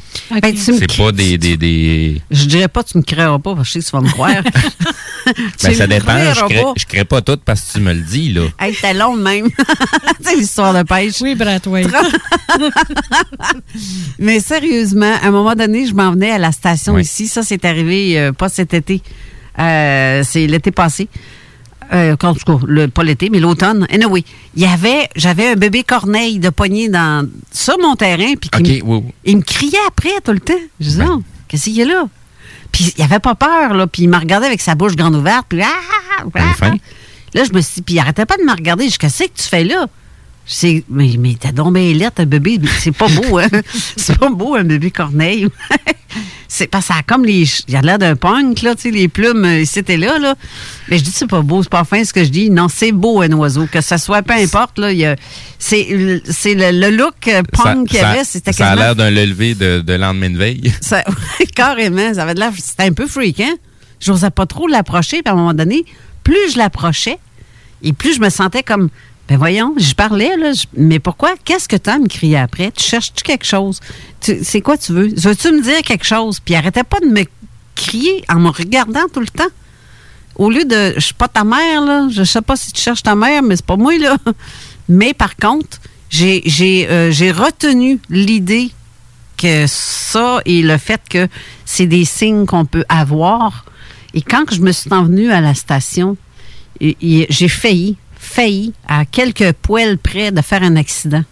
C'est comme s'il m'avait prévenu, ou le fait qu'il me parle, c'est comme s'il me retardait pour que je parte un peu plus tard Oui. de quelques secondes ou euh, quelques minutes plus tard. Je l'ai interprété comme ça, parce que ça a fait mon affaire de l'interpréter comme ça. Mais j'étais à deux poils de, de, de- de vraiment y passer là, sur la route 20. Là. Puis je me suis dit, c'est après coup, j'ai allumé. En revenant, j'ai fait tabarouette. euh, j'ai- eu un contact avec cet oiseau-là qui n'est jamais revenu sur mon terrain d'ailleurs. Mais ce matin-là, c'est comme s'il me prévenait quelque chose, un oiseau de malheur, comme tu dis, c'est comme s'il me prévenait que quelque chose allait arriver. Comme certains, comme certains disent, il n'y a rien qui arrive pas à rien. Non, Il n'y a, pas de coïncidence, il n'y a pas de... de, de tu sais, c'est toujours des choses euh, qui sont là pour... euh, nous amener à l'endroit où qu'on doit se trouver dans notre réalité. Oui. Mais tu vois, pour certains d'autres aussi, c'est euh, la corneille est plus, euh, positif, comme Gracielle qui dit que la corneille ou le corbeau, pour moi, c'est un messager d'ouvrir son cœur. C'est possible. Quand tu veux écouter, mais sauf que moi, c'est comme pour me prévenir qu'il arriverait quelque chose. Moi, je l'ai vu comme ça. Mais on a chacun nos croyances, hein, chacun Ouais. nos, nos perceptions. euh, ça dépend beaucoup de notre vécu, de, plein de choses aussi. Il y a, euh, il y a- il y a- il y a une madame, une euh, madame scientifique qui s'intéresse euh, aux animaux. euh, puis elle, elle communique par télépathie avec les animaux. Il y a eu des reportages qui ont même passé à National Geographic. Euh, le, le- celui que j'avais j'avais regardé dans les documentaires, elle s'était occupée d'une panthère euh, du nom de Diablo. Euh, euh, en communiquant avec la panthère, il a été déplacé de plusieurs zoos, ce que tu sais, il a été pas abusé, mais tu sais, s'en sont servis, c'est un, un animal dans, dans, dans un zoo. Là, il était transféré dans un euh, dans un endroit où ce qu'il pouvait, dans le fond, finir ses jours à un endroit où ce qu'on lui demande rien, c'est juste euh, de, de, de, de, euh, pour finir ses jours. Puis la personne communiquait avec ces, avec cet animal-là pour être capable de savoir pourquoi il voulait pas sortir de son de sa cage, de pas de s'intégrer et ainsi de suite. Donc tu sais, il y, a- il y a pas juste une question de croyance, il y a des gens qui le font pour de vrai là. Oui, ouais, c'est sûr. Puis si je veux revenir à ton, euh, ton cheminement, Oui. euh, justement, parlant de cheminement, tu as suivi des formations, toi, avec euh, tout, qu'est-ce que tu as vécu? Tu as dû faire un plus un, un peu, là, il y a, il y a quelque chose, je veux en savoir plus ou je sais pas. Oui, ben c'est sûr que quand je suis partie de l'Estrie, euh, à un moment donné, euh, j'ai comme retombé. Tu sais, j'avais pas encore guéri tout ce que j'avais à guérir à l'intérieur. Fait que je suis allée à plusieurs formations, genre euh, à Kakuna, c'est un euh, euh, le Cénacle de Kakuna. Euh, c'est des agapé thérapies qui appellent ça. J'ai donné le lien, je sais pas Oui. s'il va pouvoir le Ça mettre. s'en vient dans Puis, euh, c'est fait par la religion. Ça, je savais pas quand je suis allée au début. La, la fille a passé sur mon Facebook il y a pas longtemps, là, mais on dirait qu'elle était là pour ça, pour me dire va là, là. Puis je suis allée deux, deux années d'affilée même. Ça, tu vas vraiment chercher de ta naissance, même ta pré-naissance jusqu'à aujourd'hui. Puis la première fois, j'ai pleuré, pleuré, pleuré. C'est juste du pardon. C'est, tu fais du pardon au courant de, tu sais, ben, au fil de ta vie, là. Mhm. Puis la deuxième année, ben, j'ai moins pleuré, mais j'ai plus pardonné. Tu sais, c'était vraiment intense là, à l'intérieur. J'ai été, j'ai suivi aussi une formation avec Jean-Jacques Crèvecoeur, qui est très contesté présentement avec le COVID. Là. Mais pour ces formations, euh, ça s'appelle l'Académie de la vie en mouvement. Puis lui, ça dure 18 mois, la formation, mais j'ai pas fait tous les modules parce qu'après quatre modules de sept semaines, si je me trompe pas, euh, j'ai été chercher beaucoup de bébites en dedans. Là. Ah, ça a été puissant, ça aussi. J'ai été euh, guérir des blessures intérieures. Puis c'est cette formation-là, dans le fond, qui m'a vraiment aidé là, mais pas à peu près. J'ai fait des pardons qui viennent de loin, là, tu sais, qui viennent de mon enfance. Puis, fait que j'ai guéri énormément de choses avec sa formation à lui, qui donne encore d'ailleurs, là, tu sais, faut que tu payes, bon, tout ça, c'est sûr. Euh, j'ai fait aussi euh, les 16 semaines de relations d'aide, le cours de relations d'aide à la maison de la famille, où je fais du bénévolat. Là, j'en fais pas pour l'instant, mais j'en ai fait beaucoup. Puis le cheminement aussi, ben c'est ça, c'est au fil de la vie. Tu sais, apprends, comme tu dis, on fouille, on va chercher les bébites, mais on apprend à travers ça aussi. Là. Tu sais, on- comme, comme je parlais, euh, si je serais pas résiliente, je serais pas là aujourd'hui. Là, tu sais, avec tout ce que j'ai vécu, côté santé et tout ça. Ah, oui. Puis événements aussi. Là, tu sais. J'ai perdu des appartes, garde. J'ai été...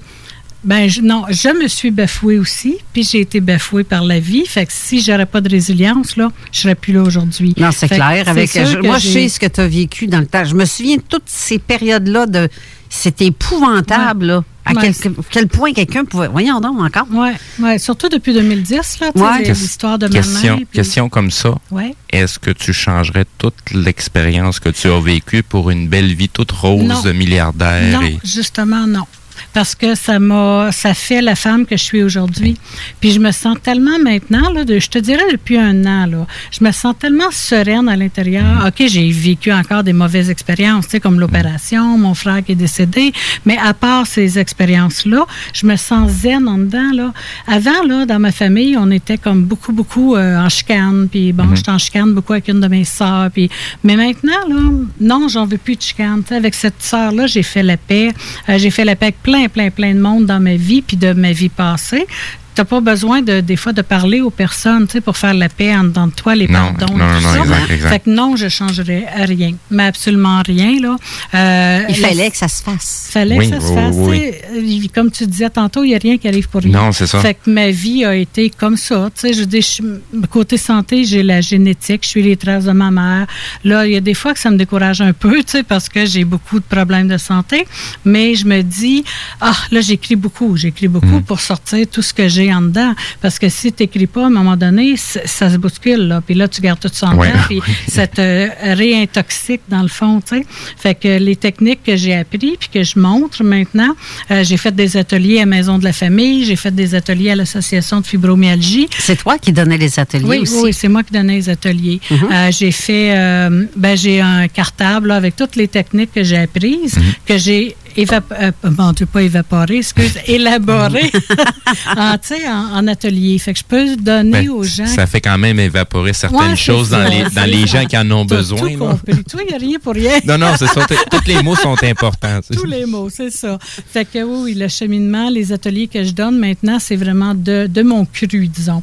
Puis tu sais, il y en a qui me disent, ben t'as pas de formation académique. Ben la meilleure formation pour moi, c'est la vie. Oui. Pour moi, c'est la vie. Ah, il n'y a rien de mieux que le vécu. Sinon, comme je me plais à dire, tu sais, le premier gars qui a inventé la roue, il n'a Ben, pas été à l'université c'est avant. ça, c'est Tu sais, ça. C'est c'est une Ah, question non, de c'est ça. pratico-pratique. Oui, à un c'est moment ça. donné, on en vient avec la- la- Oui, c'est l'idée. pas euh, parce que tu as un diplôme au mur que tu es meilleur, que ce soit dans Ben n'importe non, ben quoi. non, ben non. Tu sais, le Reiki, le ci, puis le ça, les psychologues. Les... Tu tout, sais, tu peux tout est une question d'intention. tu sais, En Puis plein, c'est quoi ça. l'énergie C'est- qu'on y met? Ah, mais il y a une affaire que je je veux tu dire. viens de dire en plein ce que je dis toujours. Tout est dans l'intention. Tout il y a une affaire que je veux dire. Quelqu'un qui va à l'université puis qui étudie dans une chose X principale, il est comme ça, avec des œillères, il va étudier comme ça. Il ne voit pas ce qu'il y a autour. Là.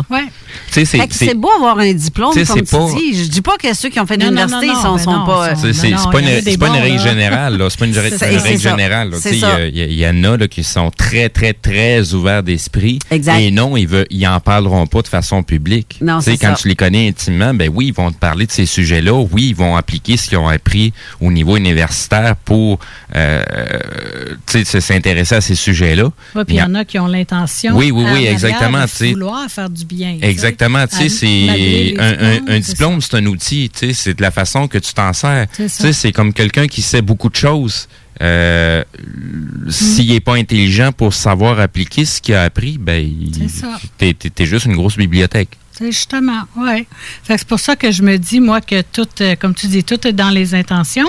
Fait que, tu sais, avec tout ce que j'ai vécu, tout ce que j'ai appris, tout le bagage que j'ai, là, ben là, je suis prête maintenant, tu sais, je, je l'offre en atelier. Euh, là, je vais commencer de la relation d'aide, mais, tu sais, par moi-même, parce qu'il y en a beaucoup, tu sais, qui se fait euh, gratuitement, disons, à travers les maisons de la famille et tout ça. Mais moi, j'aime, j'aime pas juste euh, donner de la relation d'aide, de, de l'écoute active, disons. Moi, j'aime donner aussi des techniques, tu sais. Mhm. Je veux dire, t'as bien beau écouter quelqu'un, tu t'en vas dans le bureau d'un psychologue, exemple, mais qu'il fait juste écouter pendant une heure. Qu'est-ce que tu as appris de plus? Rien. Tu t'es défoulé, oui, mais tu peux te défouler en écrivant, là, ou tu peux te défouler en criant ou quoi que ce soit. Mais Oui, moi, j'aime la relation d'aide, mais de vouloir donner quelque chose, tu sais, là, pour Mhm. des techniques, là. que, ben, qu'est-ce que tu peux faire avec ce que tu vis? euh, tu sais, il y a plein de choses différentes que tu peux faire, mais c'est ça, si tu vas juste parler, tu, tu soignes Non, c'est ça. Ben, aider, aider les gens, c'est pas, euh, c'est pas aussi aisé. Puis il y a Mm. plusieurs façons d'aider les Oui, gens. c'est ça, Euh, c'est pas toujours en leur donnant tout cuit dans le bec qu'on va aider nécessairement Non, la personne, sûr, mais en dotant, en dotant des outils. Puis je- pour l'avoir fait à quelques reprises, de tenter d'aider certaines personnes, c'est pas tout le monde qui a envie d'être aidé. Non, Tout, justement. tout- tout le monde est prêt à crier à l'aide, mais c'est ouais. pas tout le monde qui est prêt à accepter En l'aide. plein ça. Tu sais, comme je dis tout le temps, tu peux amener un cheval à l'abreuvoir, mais tu peux pas le forcer à boire. Non, tu sais. exactement. C'est sûr, tu vas selon les personnes aussi. C'est sûr, chaque personne, c'est unique, euh, son vécu. euh, Puis il y en a, malheureusement, mais il y en a beaucoup quand même, là, que ils aiment, ils aiment se plaindre. On dirait qu'ils sont, sont, Sont bien là-dedans. sont bien là-dedans. Tu sais, fait que dans ce temps-là, oublie ça, tu peux pas les aider. Là. Non, mais ces personnes-là, 10 000, c'est- parce qu'ils ont besoin de se faire dire pauvre petit. Ben, c'est ça. Ou pauvre chou, pauvre chouette, peu importe. Là. Mais il y en a qui sont bien là-dedans, sauf que malheureusement, ils sont malheureux dans ce temps-là. Ben oui, ils sont dire, malheureux. ils restent dans leur malheur. Mais encore là, s'ils n'ont pas l'intention de d'aller mieux, ben ils iront jamais mieux, tu sais. C'est comme, si euh, dis n'importe quoi. Il y a des étapes manquantes. Là. Il faut qu'ils reconnaissent déjà. Tu sais, Ben, dans, la dans la majorité des cas, je veux pas en en faire encore là une règle générale, mais Mhm. dans la majorité des cas, euh, très souvent, c'est nous autres mêmes le problème. Pour Ben pas, oui, dire, c'est pour ça. pas dire que c'est tout non, le mais temps la même chose, c'est nous autres mêmes, notre vision, de la façon qu'on voit les choses. Des fois, ce qu'on voit, on le voit mauvais, mais c'est parce qu'en réalité, c'est nous autres qui ont les yeux encore tout crottés puis on voit pas bien là, la réalité. Ben, là. c'est comme quand on dit ça arrête pas de ben aller. Ben justement, parce que moi, je vois que ce qui, qu'est-ce qui nous arrive, ça arrive pas pour rien. Mais ça arrête pas de ben aller pareil, parce que je, je, je veux pas m'apitoyer sur ce qui s'en vient. Quand je j'entends ça, là, des, ça arrête pas de bien aller. Là. Ça sonne tellement dans ma tête que c'est totalement l'inverse. Ça va vraiment pas bien tes affaires. Puis t'es à veille de t'en faire puis en ça- tomber. non, non, moi je le dis pas dans ce sens-là. Non, mais pour les gens de la- de l'avoir déjà entendu, là, Ouais. c'est, euh, très souvent, ça me résonne comme ça dans ma tête. OK. Ben, ben, pas, Mais y pas, en a pas qui- de ma part. Moi, je sais qu'est-ce que je vis. Je vais avoir une claque dans l'oreille de la tête. Ben, c'est parce que je dois l'avoir mérité à quelque part. Il y a quelque chose qui veut me dire réveille, là. Il y a quelque chose à côté, puis euh, tu vois pas, ouvre tes yeux, il y a quelque chose. Non, c'est ça. Oui, c'est sûr. Puis comme encore là, c'est encore là une question d'intention. Tu sais, les gens se disent ça, ça n'arrête pas de bien aller, mais qu'en arrière, c'est juste une carapace, là. tu Oui. sais. Qu'en arrière, qu'ils veulent pas que ça aille bien, mais ils se le mettent dans la tête. Mais d'un autre côté, tu peux avoir le leitmotiv. Les leitmotivs, tu dois connaître ça aussi. C'est des phrases que tu répètes souvent, que tu te mets un peu partout. Ça, ça m'a oui. beaucoup aidé en estrie, là. Ça, je crois au pouvoir des leitmotivs, moi. Puis encore là, si tu te le mets, là, tous les matins, tu le lis, cette phrase-là, ben, ça va aider aussi. Pour ma part, je suis plus sadomaso. Il est plus sadomaso, ben oui. ben, c'est pas- c'est parce que la- la- la- des fois, la douleur est très révélatrice. Oui, ben oui, c'est ça. Euh, tu sais, j'ai. Pour, pour moi, de la façon que je conçois les choses, quand ça va bien, on n'apprend rien. Puis c'est quand ça va mal qu'on apprend bien des choses. Tu sais, pas, Ouais. pas sur, sur ce qui nous entoure, mais sur son soi-même. Ah ben oui, ça c'est sûr, c'est officiel. C'est- c'est- c'est c'est l'aspect le plus important. On est là pour ça, pour Mhm. apprendre à se Ouais, connaître. ouais. Puis tu sais, tu disais comme euh, moi, il y a un mot que je déteste dans le cheminement, c'est évoluer. Moi, pour moi, évoluer, c'est être plus haut que d'autres. C'est monter, monter, monter. Fait que moi, le mot évoluer, j'aime, pas ça. Moi, pour moi, c'est cheminer. Fait que pour moi, il n'y a pas personne, comme on disait tantôt, c'est pas parce que tu as un diplôme que tu es meilleur qu'un autre. C'est pas parce que tu as le cours de Reiki que tu as plus de dons. Non, c'est ça. euh. Euh, Fait que pour moi, là, tout est dans le cheminement. Il n'y a pas personne, euh, tu sais, comme euh, euh, justement dans le Reiki, plus tu as de l'argent, ben, plus tu peux monter en grade, tu comprends? Mais parce que tu peux être maître Reiki et compagnie, là. Fait que c'est ça. Pour moi, non, c'est vraiment tout le monde est égal, puis tout le monde a des, a des dons, tout le monde a un vécu, justement, qui Exact. peut des fois aider les autres, tu sais. Mais il faut le vouloir. Une dans belle l'intention. capacité. C'est- Je dirais plutôt capacité qu'un don, parce que Oui. c'est tout le monde peut l'avoir. C'est C'est juste que. Faut savoir l'utiliser. Il faut savoir s'écouter aussi. Je Ben, dirais même plus, comme me disaient les, les deux frères dans les Tintins, là.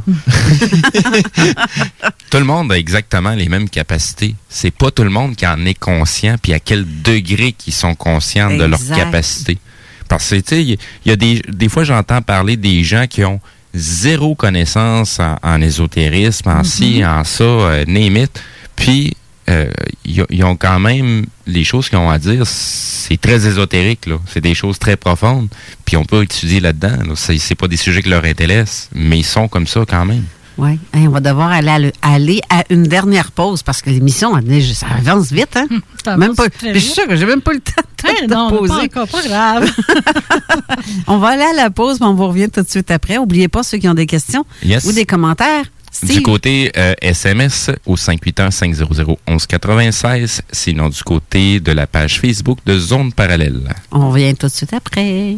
Yo, la relève radio, c'est à CGMD. Encourager les entreprises lévisiennes en achetant localement, c'est soutenir tes voisins, ton employeur, tes amis, bref, une communauté dont tu fais partie. Pour découvrir les commerces et services qui t'entourent, la ville de Lévis t'invite à visiter le site meilleuralevis.com où tu y retrouveras entre autres une carte interactive localisant plus de 2000 commerces ainsi qu'un répertoire des entreprises locales classées par catégorie. Fais-toi plaisir localement parce que c'est meilleur ici, meilleur allez. Cette année encore, c'est à vous de choisir les artistes de la chanson de l'année. Jusqu'au 22 octobre, votez pour vos artistes musicaux préférés. Interprète féminine, interprète masculin, groupe ou duo de l'année et pour la chanson de l'année. Tous les détails sur radio canada.ca oblique à disque, le réseau principal de vote. Écoutez le gala de la disque le 1er novembre sur ICI Radio-Canada Télé et découvrez qui seront les artistes et la chanson de l'année. Plus d'infos sur palmarèsadisque.ca. Ce message est diffusé par votre radio locale. Hey, salut la gang, je veux vous parler de Clôture Terrien. Clôture Terrien, c'est une entreprise de Québec avec plus de 15 ans d'expérience qui se spécialise en vente et installation de clôtures de tout genre. Profitez de votre cours avec une clôture offrant intimité et sécurité. Que ce soit pour une clôture en bois, en verre, ornementale, en composite ou en maille de chaîne, Communiquez avec les meilleurs de l'industrie au 418 473 2783 clôtureterrien.com.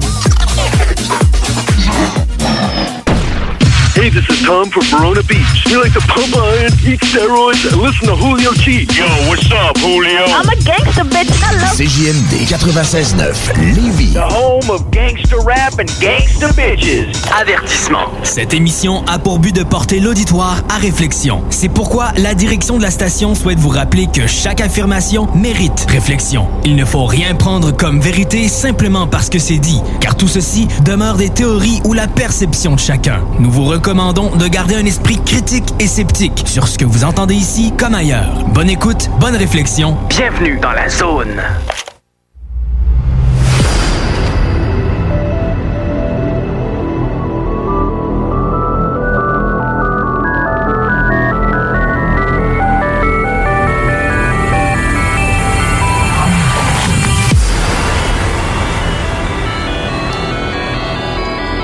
De retour en studio avec mon ami Nicole Gori.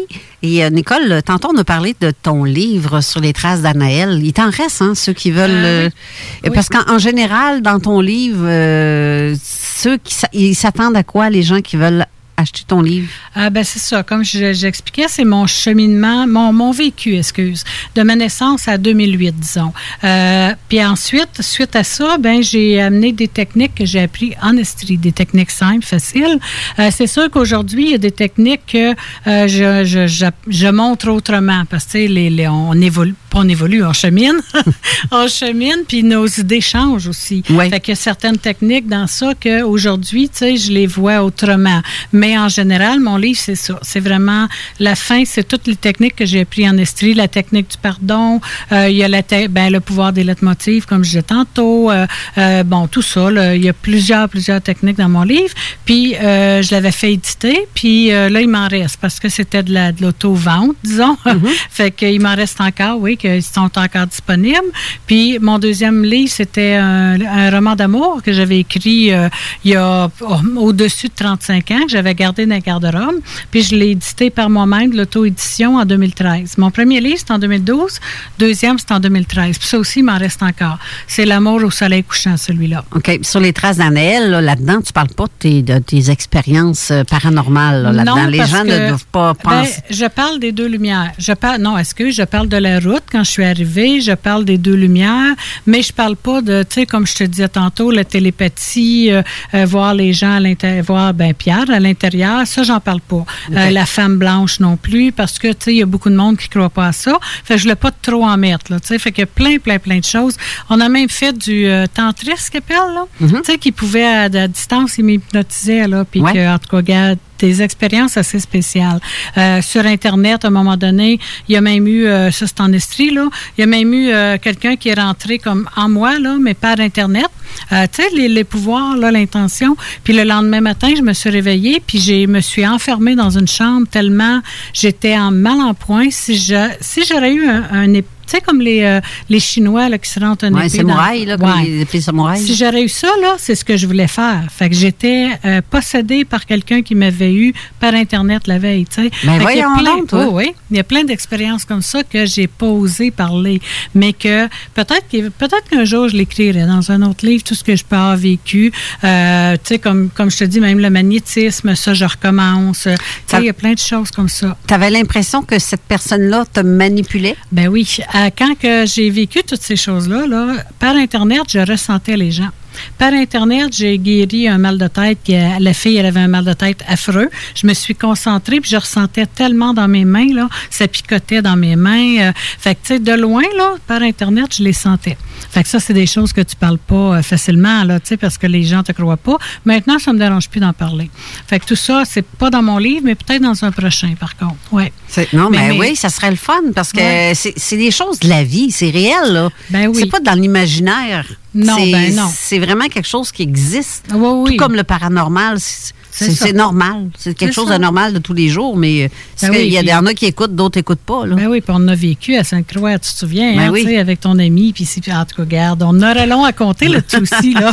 Mais c'est ça, pour en revenir à mes livres, euh, oui, ils sont encore disponibles les deux. Ils peuvent m'écrire à mon adresse qui est sur mon blog. J'ai vu qu'il a partagé mon blog Oui, et mon groupe Facebook. Fait que j'ai un lien, inter- un lien, euh, un email. Ben, c'est à commercial gmail.com. Euh, ils peuvent m'écrire, puis mes livres sont encore disponibles. Là, maintenant, j'ai vends comme les deux, ben, 10 s'ils prennent les deux, ou 15 chacun. Fait qu'il y a comme Ah, c'est quand même pas cher. Ouais, c'est pas cher. Non, non, c'est ça, c'est ça, là. Pour euh, ce qui me reste, là, c'est ce que je vais faire. Puis comme je dis, là, je vais écrire euh, un prochain qui s'en vient. J'ai un meurtre et mystère que j'avais fait jouer, que je vais écrire en livre, euh, roman, roman policier humoristique. Fait que ça aussi, c'est en cours. Ah, j'ai plein d'idées qui bouillonnent, moi. j'ai plein, plein d'idées qui bouillonnent. C'est, c'est, moi, moi, je, ce qui me, je me pose une question là, là. Tes dons de, de je dis dons, capacité, Capacité, ouais. de, de lire dans la pensée ou de, de faire de la télépathie, De- ça t'arrive-tu encore? Ben oui, de plus en plus. Fait que tu es Non. capable de ressentir quelqu'un. S'il te compte Oui. une menterie, tu le sais, Oui, hein? oui, Ouais, oui. c'est ça. Je- je- De plus en plus. Ouais. Puis là, je pratique euh, ben, sur quelqu'un en particulier. Je dirais pas qui, là, mais en tout cas, il va se reconnaître. mais je pratique beaucoup le. J'ai un le, doute. le magnétisme, tu sais, enlever la douleur, disons pas. Je dirais pas enlever un cancer, là, pas ça, là. Mais enlever un mot de tête, enlever une douleur. Euh, puis je le ressens tellement. Puis c'est drôle, hein, parce que c'est toujours ma main malade. C'est toujours ma main droite. Tu sais, celle que je me suis fait amputer puis opérer, tout ça. C'est toujours de cette main-là que j'arrive à le faire. Puis il l'a remarqué. Ah, c'est spécial, hein? Il l'a remarqué. Tu t'as pas remarqué, c'est toujours avec cela. J'ai comme tellement de.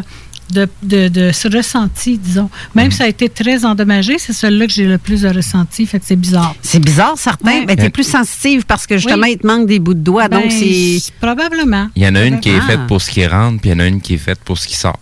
De quoi les mains? Oui. Ah oui? Oui, oui. C'est ça. C'est Oui, c'est- oui. Ah, Ouais, au oui, niveau des vrai. pieds, c'est la même chose. Il y en a Ah, un qui est fait pour ce qui rentre, l'autre qui est fait Bon, pour ce qui ben, sort. Celle-là, là, la main droite, c'est vraiment du magnétisme, là, mais tu sais, je ressens énormément de choses. Là. Puis moi, dans les yeux, ben, Carole est un peu au courant aussi. Dans les yeux, je vois énormément de choses. Fait que certaines personnes que je vais m'éloigner parce que je vois pas des bonnes choses des yeux, j'élaborerai pas, mais en tout cas, tu sais, j- j'ai bien des croyances que j'en ai eu tellement de preuves, tu sais, que, Ouais. regarde, euh, je peux pas faire autrement, j'en ai eu des preuves. Question d'un auditeur, Oui. étant moi-même. OK. Hey, ça, c'est un auditeur en live en tabarouette. Ouais, hein. C'est très à côté. proche. Les déjà vus. Oui. Qu'est-ce que qu'est-ce que t'en penses? J'en ai déjà vu. Non, non, non, non, mais c'est parce que, tu sais, il y a- il y, a plusieurs- il y a y plusieurs personnes non, qui non, non. euh, vivent ce phénomène-là. Oui, ben j'en ai Euh, vécu beaucoup. c'est- ouais. c'est- Qu'est-ce que tu peux nous élaborer là-dessus pour les gens qui ne le comprennent pas, qui le vivent plus fréquemment? Euh, ben, je peux, je peux pas dire, j'ai pas de réponse euh, scientifique non plus, de recherche ou quoi que ce soit, mais ça m'est arrivé encore la semaine passée. Mhm. Euh, à un moment donné, j'étais avec mon copain, justement, puis j'ai, hey, je l'ai déjà vécu, ça. Puis pourquoi, je ne sais pas, puis c'est tellement là, c'est tellement présent, mais d'où ça vient, pourquoi, je ne sais pas. Ça ça a-tu augmenté ces derniers temps ou ça a diminué? Ben oui, non, tout augmente. Comme je te dis, là, depuis, euh, je te dirais, depuis un an, tout augmente. Les, les ressentis, les déjà vus, le- la télépathie, voir dans les yeux, tout, tout augmente, on dirait. OK. Je sais pas si c'est parce que, je, je- comme je te disais plus tôt, je me sens tellement sereine, tellement bien en dedans, que peut-être que là, oups, ça, ça se développe là. Tu sais, fait que j'ai une amie, euh, une amie qui me donne beaucoup de, ben plus qu'une amie même, qui me donne beaucoup de, de conseils. Comment développer encore plus Mhm. On a reçu aussi d'autres euh, courrier, pas courrier, mais euh, commentaire. Oui, exactement. Je- J'en avais pris un en photo tout à l'heure pendant que je suis en train de fumer ma cigarette. je ne sais pas si c'est le même que tu vas, euh, tu, tu vas nous mentionner. Ben, j'en ai deux. J'ai Gracielle et Daniel. Veux-tu les lire ou je les lis? Attends un peu. Ben, t'as peu. Moi, commencer, OK? Non, c'est juste être sûr qu'on a, on a eu le même. Ben, j'ai Daniel et Tourneau qui dit J'adore entendre les histoires vécues des personnes qui ont quelque chose à dire. Carole Carlton. Oh, celle-là, je ne l'ai pas vue passer. Ah, OK. Bon, ben, bon, ben, euh, hello. Il me semble que j'ai entendu que Nicole a vécu euh, bien, euh, bien vite toujours. je vais recommencer. Il me semble que j'ai entendu que Nicole a vécu ou vit bien toujours à Chartierville. Il y a une côte magnétique dans cette ville. Pourriez-vous nous expliquer ce phénomène souterrain si vous savez? Euh, Qu'est-ce qu'il y a dans le sol pour manifester le phénomène? Est-ce qu'il pourrait y avoir des effets ressentis sur le corps ou autrement? Est-ce que les gens rapportent des effets ressentis particuliers? Euh, oui, il y a une côte magnétique, puis j'habitais à deux minutes, la côte magnétique. Le phénomène, non, ça, je pourrais pas l'expliquer parce que, tu sais, ça m'a jamais interpellé de savoir pourquoi, sais, le pourquoi du comment, là. Mais oui, mais je pense pas que ça ait des effets sur les personnes. Parce que j'ai une amie, il y a un centre maintenant, juste euh, en bas de la côte magnétique, il y a un, un kiosque, là, puis elle explique tout ça, puis il y a des pamphlets, puis bon, euh, puis elle fait expérimenter les gens, mais c'est vraiment juste un phénomène de, de gravité, disons. OK. Euh, c'est pas, ils disent côte magnétique, mais c'est vraiment juste par la gravité. C'est que tu vas te mettre sur le neutre, puis euh, quand tu es à un point, oui, oui, un point oui, oui, précis, oui, oui. puis ton auto va reculer. Puis quand ton auto recule, tu, tu lâches tout. Là. Tu, sais, tu lâches Oui, le oui, volant, oui. tu lâches les, les- les breaks, tu restes sur le neutre, puis ton auto recule sur une côte montante. Fait que c'est vraiment juste le magnétisme. C'est pas... euh, et pour ça qu'ils disent côte magnétique. Mais C'est je comme pense si c'était aimanté. C'est comme si dans Oui. le sol, il y avait un fer. Ah, il y en a euh, deux. Ouais, ben, il y a- il y en a deux au Québec, ça a l'air. Oui, ben il y en a, j'en ai vu aux États-Unis. Il y a plusieurs personnes qui ont ça, a rapporté euh, le, le phénomène, surtout du côté de la Californie. Ah, ça se peut. Euh, Mais des- il y en des- a deux au Québec. Ouais. C'est assez impressionnant à voir et à vivre aussi. Ah, c'est oui. Moi, ça, moi, ça m'étourdit un peu. Je l'ai fait plusieurs fois. Tu sais, j'habitais là, là. Puis moi, ça m'étourdit un peu. Je suis obligée de mettre les breaks puis de reprendre mon volant parce que ça, le fait de monter, ça me fait un effet, euh, ouh, comme. comme euh, d'être dans, dans un avion. Ouais, ouais. c'est ça, C'est comme, si on va tomber en bas de nos souliers. C'est ça. Mais je pense pas, s'il y aurait des effets euh, magnétiques, euh, vraiment, tu sais, pour les dons ou quoi que ce soit, ça serait plus, euh, plus parlé, là. Mais je pense pas. C'est vraiment plus un effet de magnétique de, de côte. Puis en tout cas, je, je pourrais pas expliquer exactement. Il y a Gracielle aussi qui, qui dit Beau partage, Nicole. Il y a un vécu intéressant avec un monde intérieur. Il est toujours enrichissant de visiter nos parties d'ombre et lumière. C'est ce qui nous permet d'avoir de l'expérience. Et C'est en c'est plein ça. exactement. Ouais. Il n'y a rien de mieux pour comprendre quelque chose quand on le vit. Quand on l'a vécu. Et. Si on l'a compris, ce qu'on vit, ben, c'est ce qui nous permet d'évoluer, de changer, de, de cheminer. Cheminer, oui. Ben, j'ai- J'aime bien le mot évoluer aussi parce que droit. parce que cheminer, c'est que tu avances dans la vie, mais évoluer aussi. Tu évolues Mm-hmm. Ah, oui, le côté oui, oui. spirituel. Encore là, c'est chacun nos, nos, C'est des mots, nos hein. ressentis. C'est ça, c'est des mots. Juste des mots. C'est des mots. Des mots, mais on, on sait que c'est la, la même Mhm. chose. euh, ça revient au même. là. À part ça, on avait-tu d'autres textos? Non, hein? Non, ça ressemblerait pas mal à ça de- du côté des messages euh, SMS et Facebook. J'ai aussi, euh, tantôt on parlait des corneilles, les corbeaux, etc., les animaux. Je sais que euh, Gracielle aussi, elle a écrit que lorsqu'elle rêve une moufette, euh, c'est toujours une bonne nouvelle euh, qui, va survenir pour moi, surtout Elle va lorsque se faire asperger odeur- quelque chose de bon. Ouais, ouais, c'est ça. Tu vas te faire. oh, personne ne va t'aimer là pendant quelques secondes, le temps que tu prennes une douche. Mais. Euh, donc, il y a aussi Mathieu qui dit Je confirme que ce qui est du manque euh, d'un membre. Ah, c'est vrai, Mathieu aussi, il manque un bout de, de- de son pied. Euh, il dit Merci à cette dame, quelques points qui me rejoignent. Donc, parce que Mathieu, il vient régulièrement aussi euh, à la station, sauf que là, à cause de, de- des nouvelles mesures encore et encore, et encore euh, on a comme. On limite. on doit le nombre limiter, c'est ça, le nombre de personnes en studio. C'est ça. J'ai Cyril aussi. Bonjour Cyril, en passant, ça fait longtemps qu'on ne s'est pas jasé. Euh, bravo, madame, pour votre notion de cheminement en lieu de place de l'évolution. Ah, ça, c'est bien dit. Ben oui, Ça, tiens, regarde, vient de mettre deux mots dans Ben une oui, phrase. Dans une phrase. Ouais, c'est bon, ça. Euh, J'ai euh, Suzanne Genoux qui dit bonjour à tout le monde. Les animaux ont une signification pour notre cheminement spirituel. Comme tu disais tantôt, euh, pour les Amérindiens, c'est aussi ça. ça, c'est Exact, vrai. exact. Parce que tantôt, je raconter euh, de quoi je n'ai pas eu le temps de le dire. là. On a comme sauté sur un autre sujet. Euh, quand que j'a- j'allais pas bien, moi, j'allais au fleuve, mais à un moment donné, quand j'avais besoin vraiment de réponses, et je demandais à mon guide en haut, « Hey, euh, barbute, en pas que je monte que je t'accroche parce que ça ne fera pas beau. » Là, j'étais fâchée, là. J'allais en bas pour faire comme « Wow, t'as peu, là. » Réénergise, calme-toi les nerfs, là. Regarde ce que t'as. Puis euh, je veux savoir où est-ce que ça- où est-ce que je m'en vais. Y a-tu quelqu'un qui est là pour me guider pour vrai? Parce que et en disant ça, j'ai eu un aigle qui me passait à peu près à 10 pieds au-dessus de la tête. c'est bien. Un- une pigargue à tête blanche. Et ça a une signification pour moi incroyable. Pour moi, l'aigle ou la pigargue, c'est un spirituel, très, un maître spirituel très élevé. Puis j'ai eu comme ce feeling-là que j'ai eu ma réponse. Parce que je posais la question, est-ce que ma vie va changer? Parce que là, je suis plus capable. J'étais vraiment dans un, euh, un, un cul-de-sac dans ma vie. Puis tu vois, toute ma vie a changé après ça. J'ai eu l'émission de radio, j'ai eu... euh, tu sais, c- tout a changé. J'ai changé de chum. Ça a comme... Wow! C'est, euh, et ma vie se- s'en porte bien.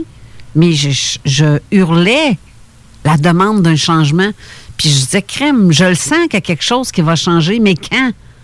Je peux pas, il n'y a pas de temps hein, en haut. Fait que tu te dis, c'est quand, là? Mais il y a un truc, ben, je ne sais pas si je peux prendre deux petites minutes encore. Oui. Euh, il y a une méditation qu'une amie m'a envoyée par CD, puis c'est pour aller voir son guide intérieur. Puis la méditation, elle te guide à travers, bon, tu rentres d'une montagne, un passage et tout ça. Puis et tu poses une question, ben, dans la méditation, c'est relatif à la santé, mais ça peut être à n'importe quoi. Puis quand tu vas, tu arrives dans la pièce principale, en principe, tu devrais voir ton guide euh, spirituel. Moi, le guide spirituel que je vois, puis mon chum, mon chum que j'ai présentement, on voit le même. Puis euh, c'est bizarre parce qu'on on- j'ai jamais parlé de qui je voyais comme guide. Quand lui le fait, j'ai fait faire euh, chez moi, puis il a vu le même même guide. Fait que tu sais, on est vraiment comme liés. Nous autres, on dit toujours qu'on est des âmes sœurs. Mais la méditation en question, euh, je peux la mettre sur mon blog parce que là, il a mis le lien de mon blog. Je peux la mettre sur mon blog, puis les gens peuvent le- l'essayer. Puis moi, depuis que j'ai commencé cette méditation-là, justement, il est arrivé plein de choses, comme tu dis, de positif. Là, tu sais, comme avoir mon nouveau copain, bon, plein de choses comme ça. Fait qu'on dirait que cette méditation m'a ouvert à à quelque chose de bien, d'encore Un vent de changement. C'est ça, encore mieux. Fait que cette méditation-là, je peux la partager, ben, soit sur zone parallèle ou quoi que ce soit, puis je peux la mettre sur mon blog aussi. Elle Ben est oui. vraiment intéressante, oui. Ben oui, crème. Puis il y a Marie-Josée aussi qui demande euh, êtes-vous capable, si vous entrez en contact avec quelqu'un via Facebook, de percevoir des choses par rapport à cette personne? Ben oui, ça dépend la- de la personne. De c'est sa demande aussi. Oui, oui, c'est ça, c'est ça, de sa demande. Ben c'est pour ça que quand je veux, comme je dis, je veux donner de la relation d'aide, ça va être, c'est sûr que là, pour l'instant, à cause de la COVID, ça va être virtuellement, mettons. Tu sais, c'est sûr que, bon, euh, il va y avoir des, des, des frais, mais très peu de frais, disons, là. Pas comme un psychologue, parce que je suis pas, tu sais, j'ai pas de formation Non. académique, là. Mais je veux dire, pour aider les gens, oui, c'est ce que je veux faire. Je sais que c'est ma mission de vie d'aider les gens. Ça a l'air prétentieux parce que j'ai souvent le, le syndrome de l'imposteur, comme on dit, là. Ouais. Ben, j'ai pas de formation académique, mais ma formation de vie puis tout ce que j'ai appris, ben ça m'aide à aider les autres. Fait que oui, ça peut se faire euh, par Facebook. On appelle ça le don de soi. C'est ça, carrément. Ben, En tout cas, je moi, sais que je sais que n'es pas euh, un imposteur, fait qu'enlève-toi l'idée que tu as un syndrome de l'imposteur. C'est ce que je- j'essaie. Ben, c'est pour ça que je suis ici aujourd'hui. Ben, tu vois, je, je- je l'ai eu, ce syndrome-là aussi. Ouais, Quand j'ai commencé ben ici, oui, là, je me suis- je voyons, j'arriverai jamais à la hauteur de Ouais. Jean Cazot, puis je, je porterai jamais ses souliers. Ça, c'est plus un, un, un process psychologique. euh, Oui, tu sais, on se remet, euh, c'est- notre santé mentale qui, qui, qui, qui, qui Ouais. est démontrée là, là, qu'on se remet en question. Ouais, ouais. Euh, mais tu sais, ça fait partie du processus. Là. Ben, comme on disait tantôt, le cordonnier mal chaussé. Exact. J'ai- ça. Hey, crime, J'ai j'ai d'autres commentaires, mais on n'a pas le temps de les lire parce que là, l'émission se termine là, ben, déjà. Ben oui, imagine- imagine-toi donc, mon petite marde. On aurait eu tellement à se dire. Mais- Quand on se parle, toi puis moi, Ouais, ça. Ben, on, on va, l'infini. on va devoir te réinviter, Ben, ça, on reviendrai, certain. Ben, tu vois, tu iras aussi sur la page Ben euh, oui. de, de Facebook De de Zone, ouais. Parallèle. Tu pourras aller répondre à ces gens-là Oh, qui. ouais, euh, parfait. parce que Gracielle a dit aussi d'autres choses qui est très intéressant. Mais euh, tu iras répondre. Ben oui, Tu- ben tu- oui, les gens. Elle est très, très gentille, Nicole. Fait que c'est sûr qu'elle va vous répondre. Ben, tiens. Mais euh, sur ce, là, dans quelques instants, l'émission euh, Zone Insolite euh, va être là avec euh, La vérité est ailleurs, avec Denis Guy et Pascal Bourbonnais. Ça va être très intéressant, je vous le Oui. promets. ceux qui aiment me parler de de- d'abduction. Mais je veux pas lâcher le punch. Mais écoutez là, ça va être vraiment intéressant. C'est Oui. un rêve ou une réalité qui s'est passé? C'est de ça que son invité Ce va qui est parler. drôle, c'est qu'il parle d'un petit quelque chose qu'on a quand même parlé ici durant l'émission. Oui, Fait que, exactement. C'est exactement. c'est- Je vais juste mentionner l'Institut Monroe. Les gens vont entendre les mots suivants, là, mais euh, Ouais. attardez-vous à l'Institut Monroe. Une bonne émission. Puis on vous Oui. met une petite musique d'Imagine Dragon pour terminer qui est Believer. Fait qu'écoutez ça et restez là après la pause pour l'émission Zone Insolite. Bonne semaine, les. Bonne semaine. Merci Nicole d'avoir été là. Merci. Surviens. Yes. Bye. Bonne Bye bye. semaine tout le monde. CJMD 96.9, la radio de Lévis. www.969fm.ca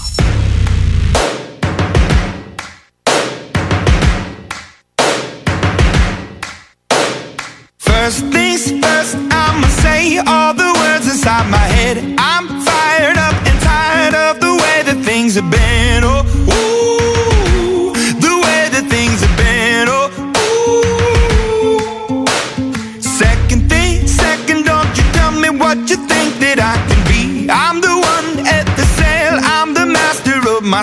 The master of my sea. I was broken from a young age, taking my soak into the masses, writing my poems for the few that look at me, took to me, shook at me, feeling me, singing from heartache, from the pain, taking my message from the veins, speaking my lesson from the brain, seeing the beauty through the. Hey, you burn me up, you burn me up, believer.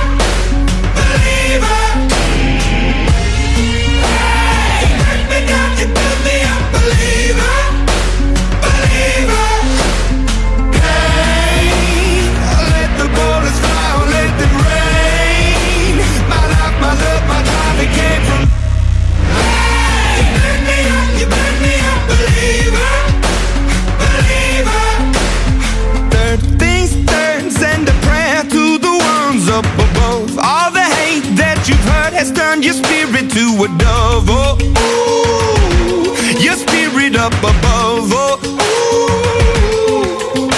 I was choking in the crowd, building my rain up in the cloud, falling like ashes to the ground, hoping my feelings they would drown, but they never did, ever lived, ebbing and flowing, inhibited, limited, till it broke open and rained down.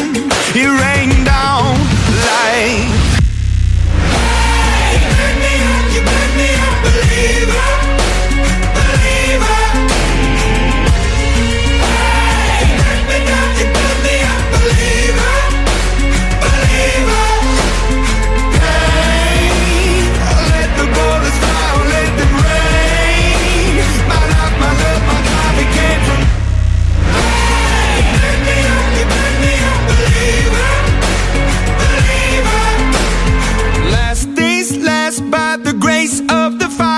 the flames. You're the face of the future, the blood in my veins. Oh, ooh.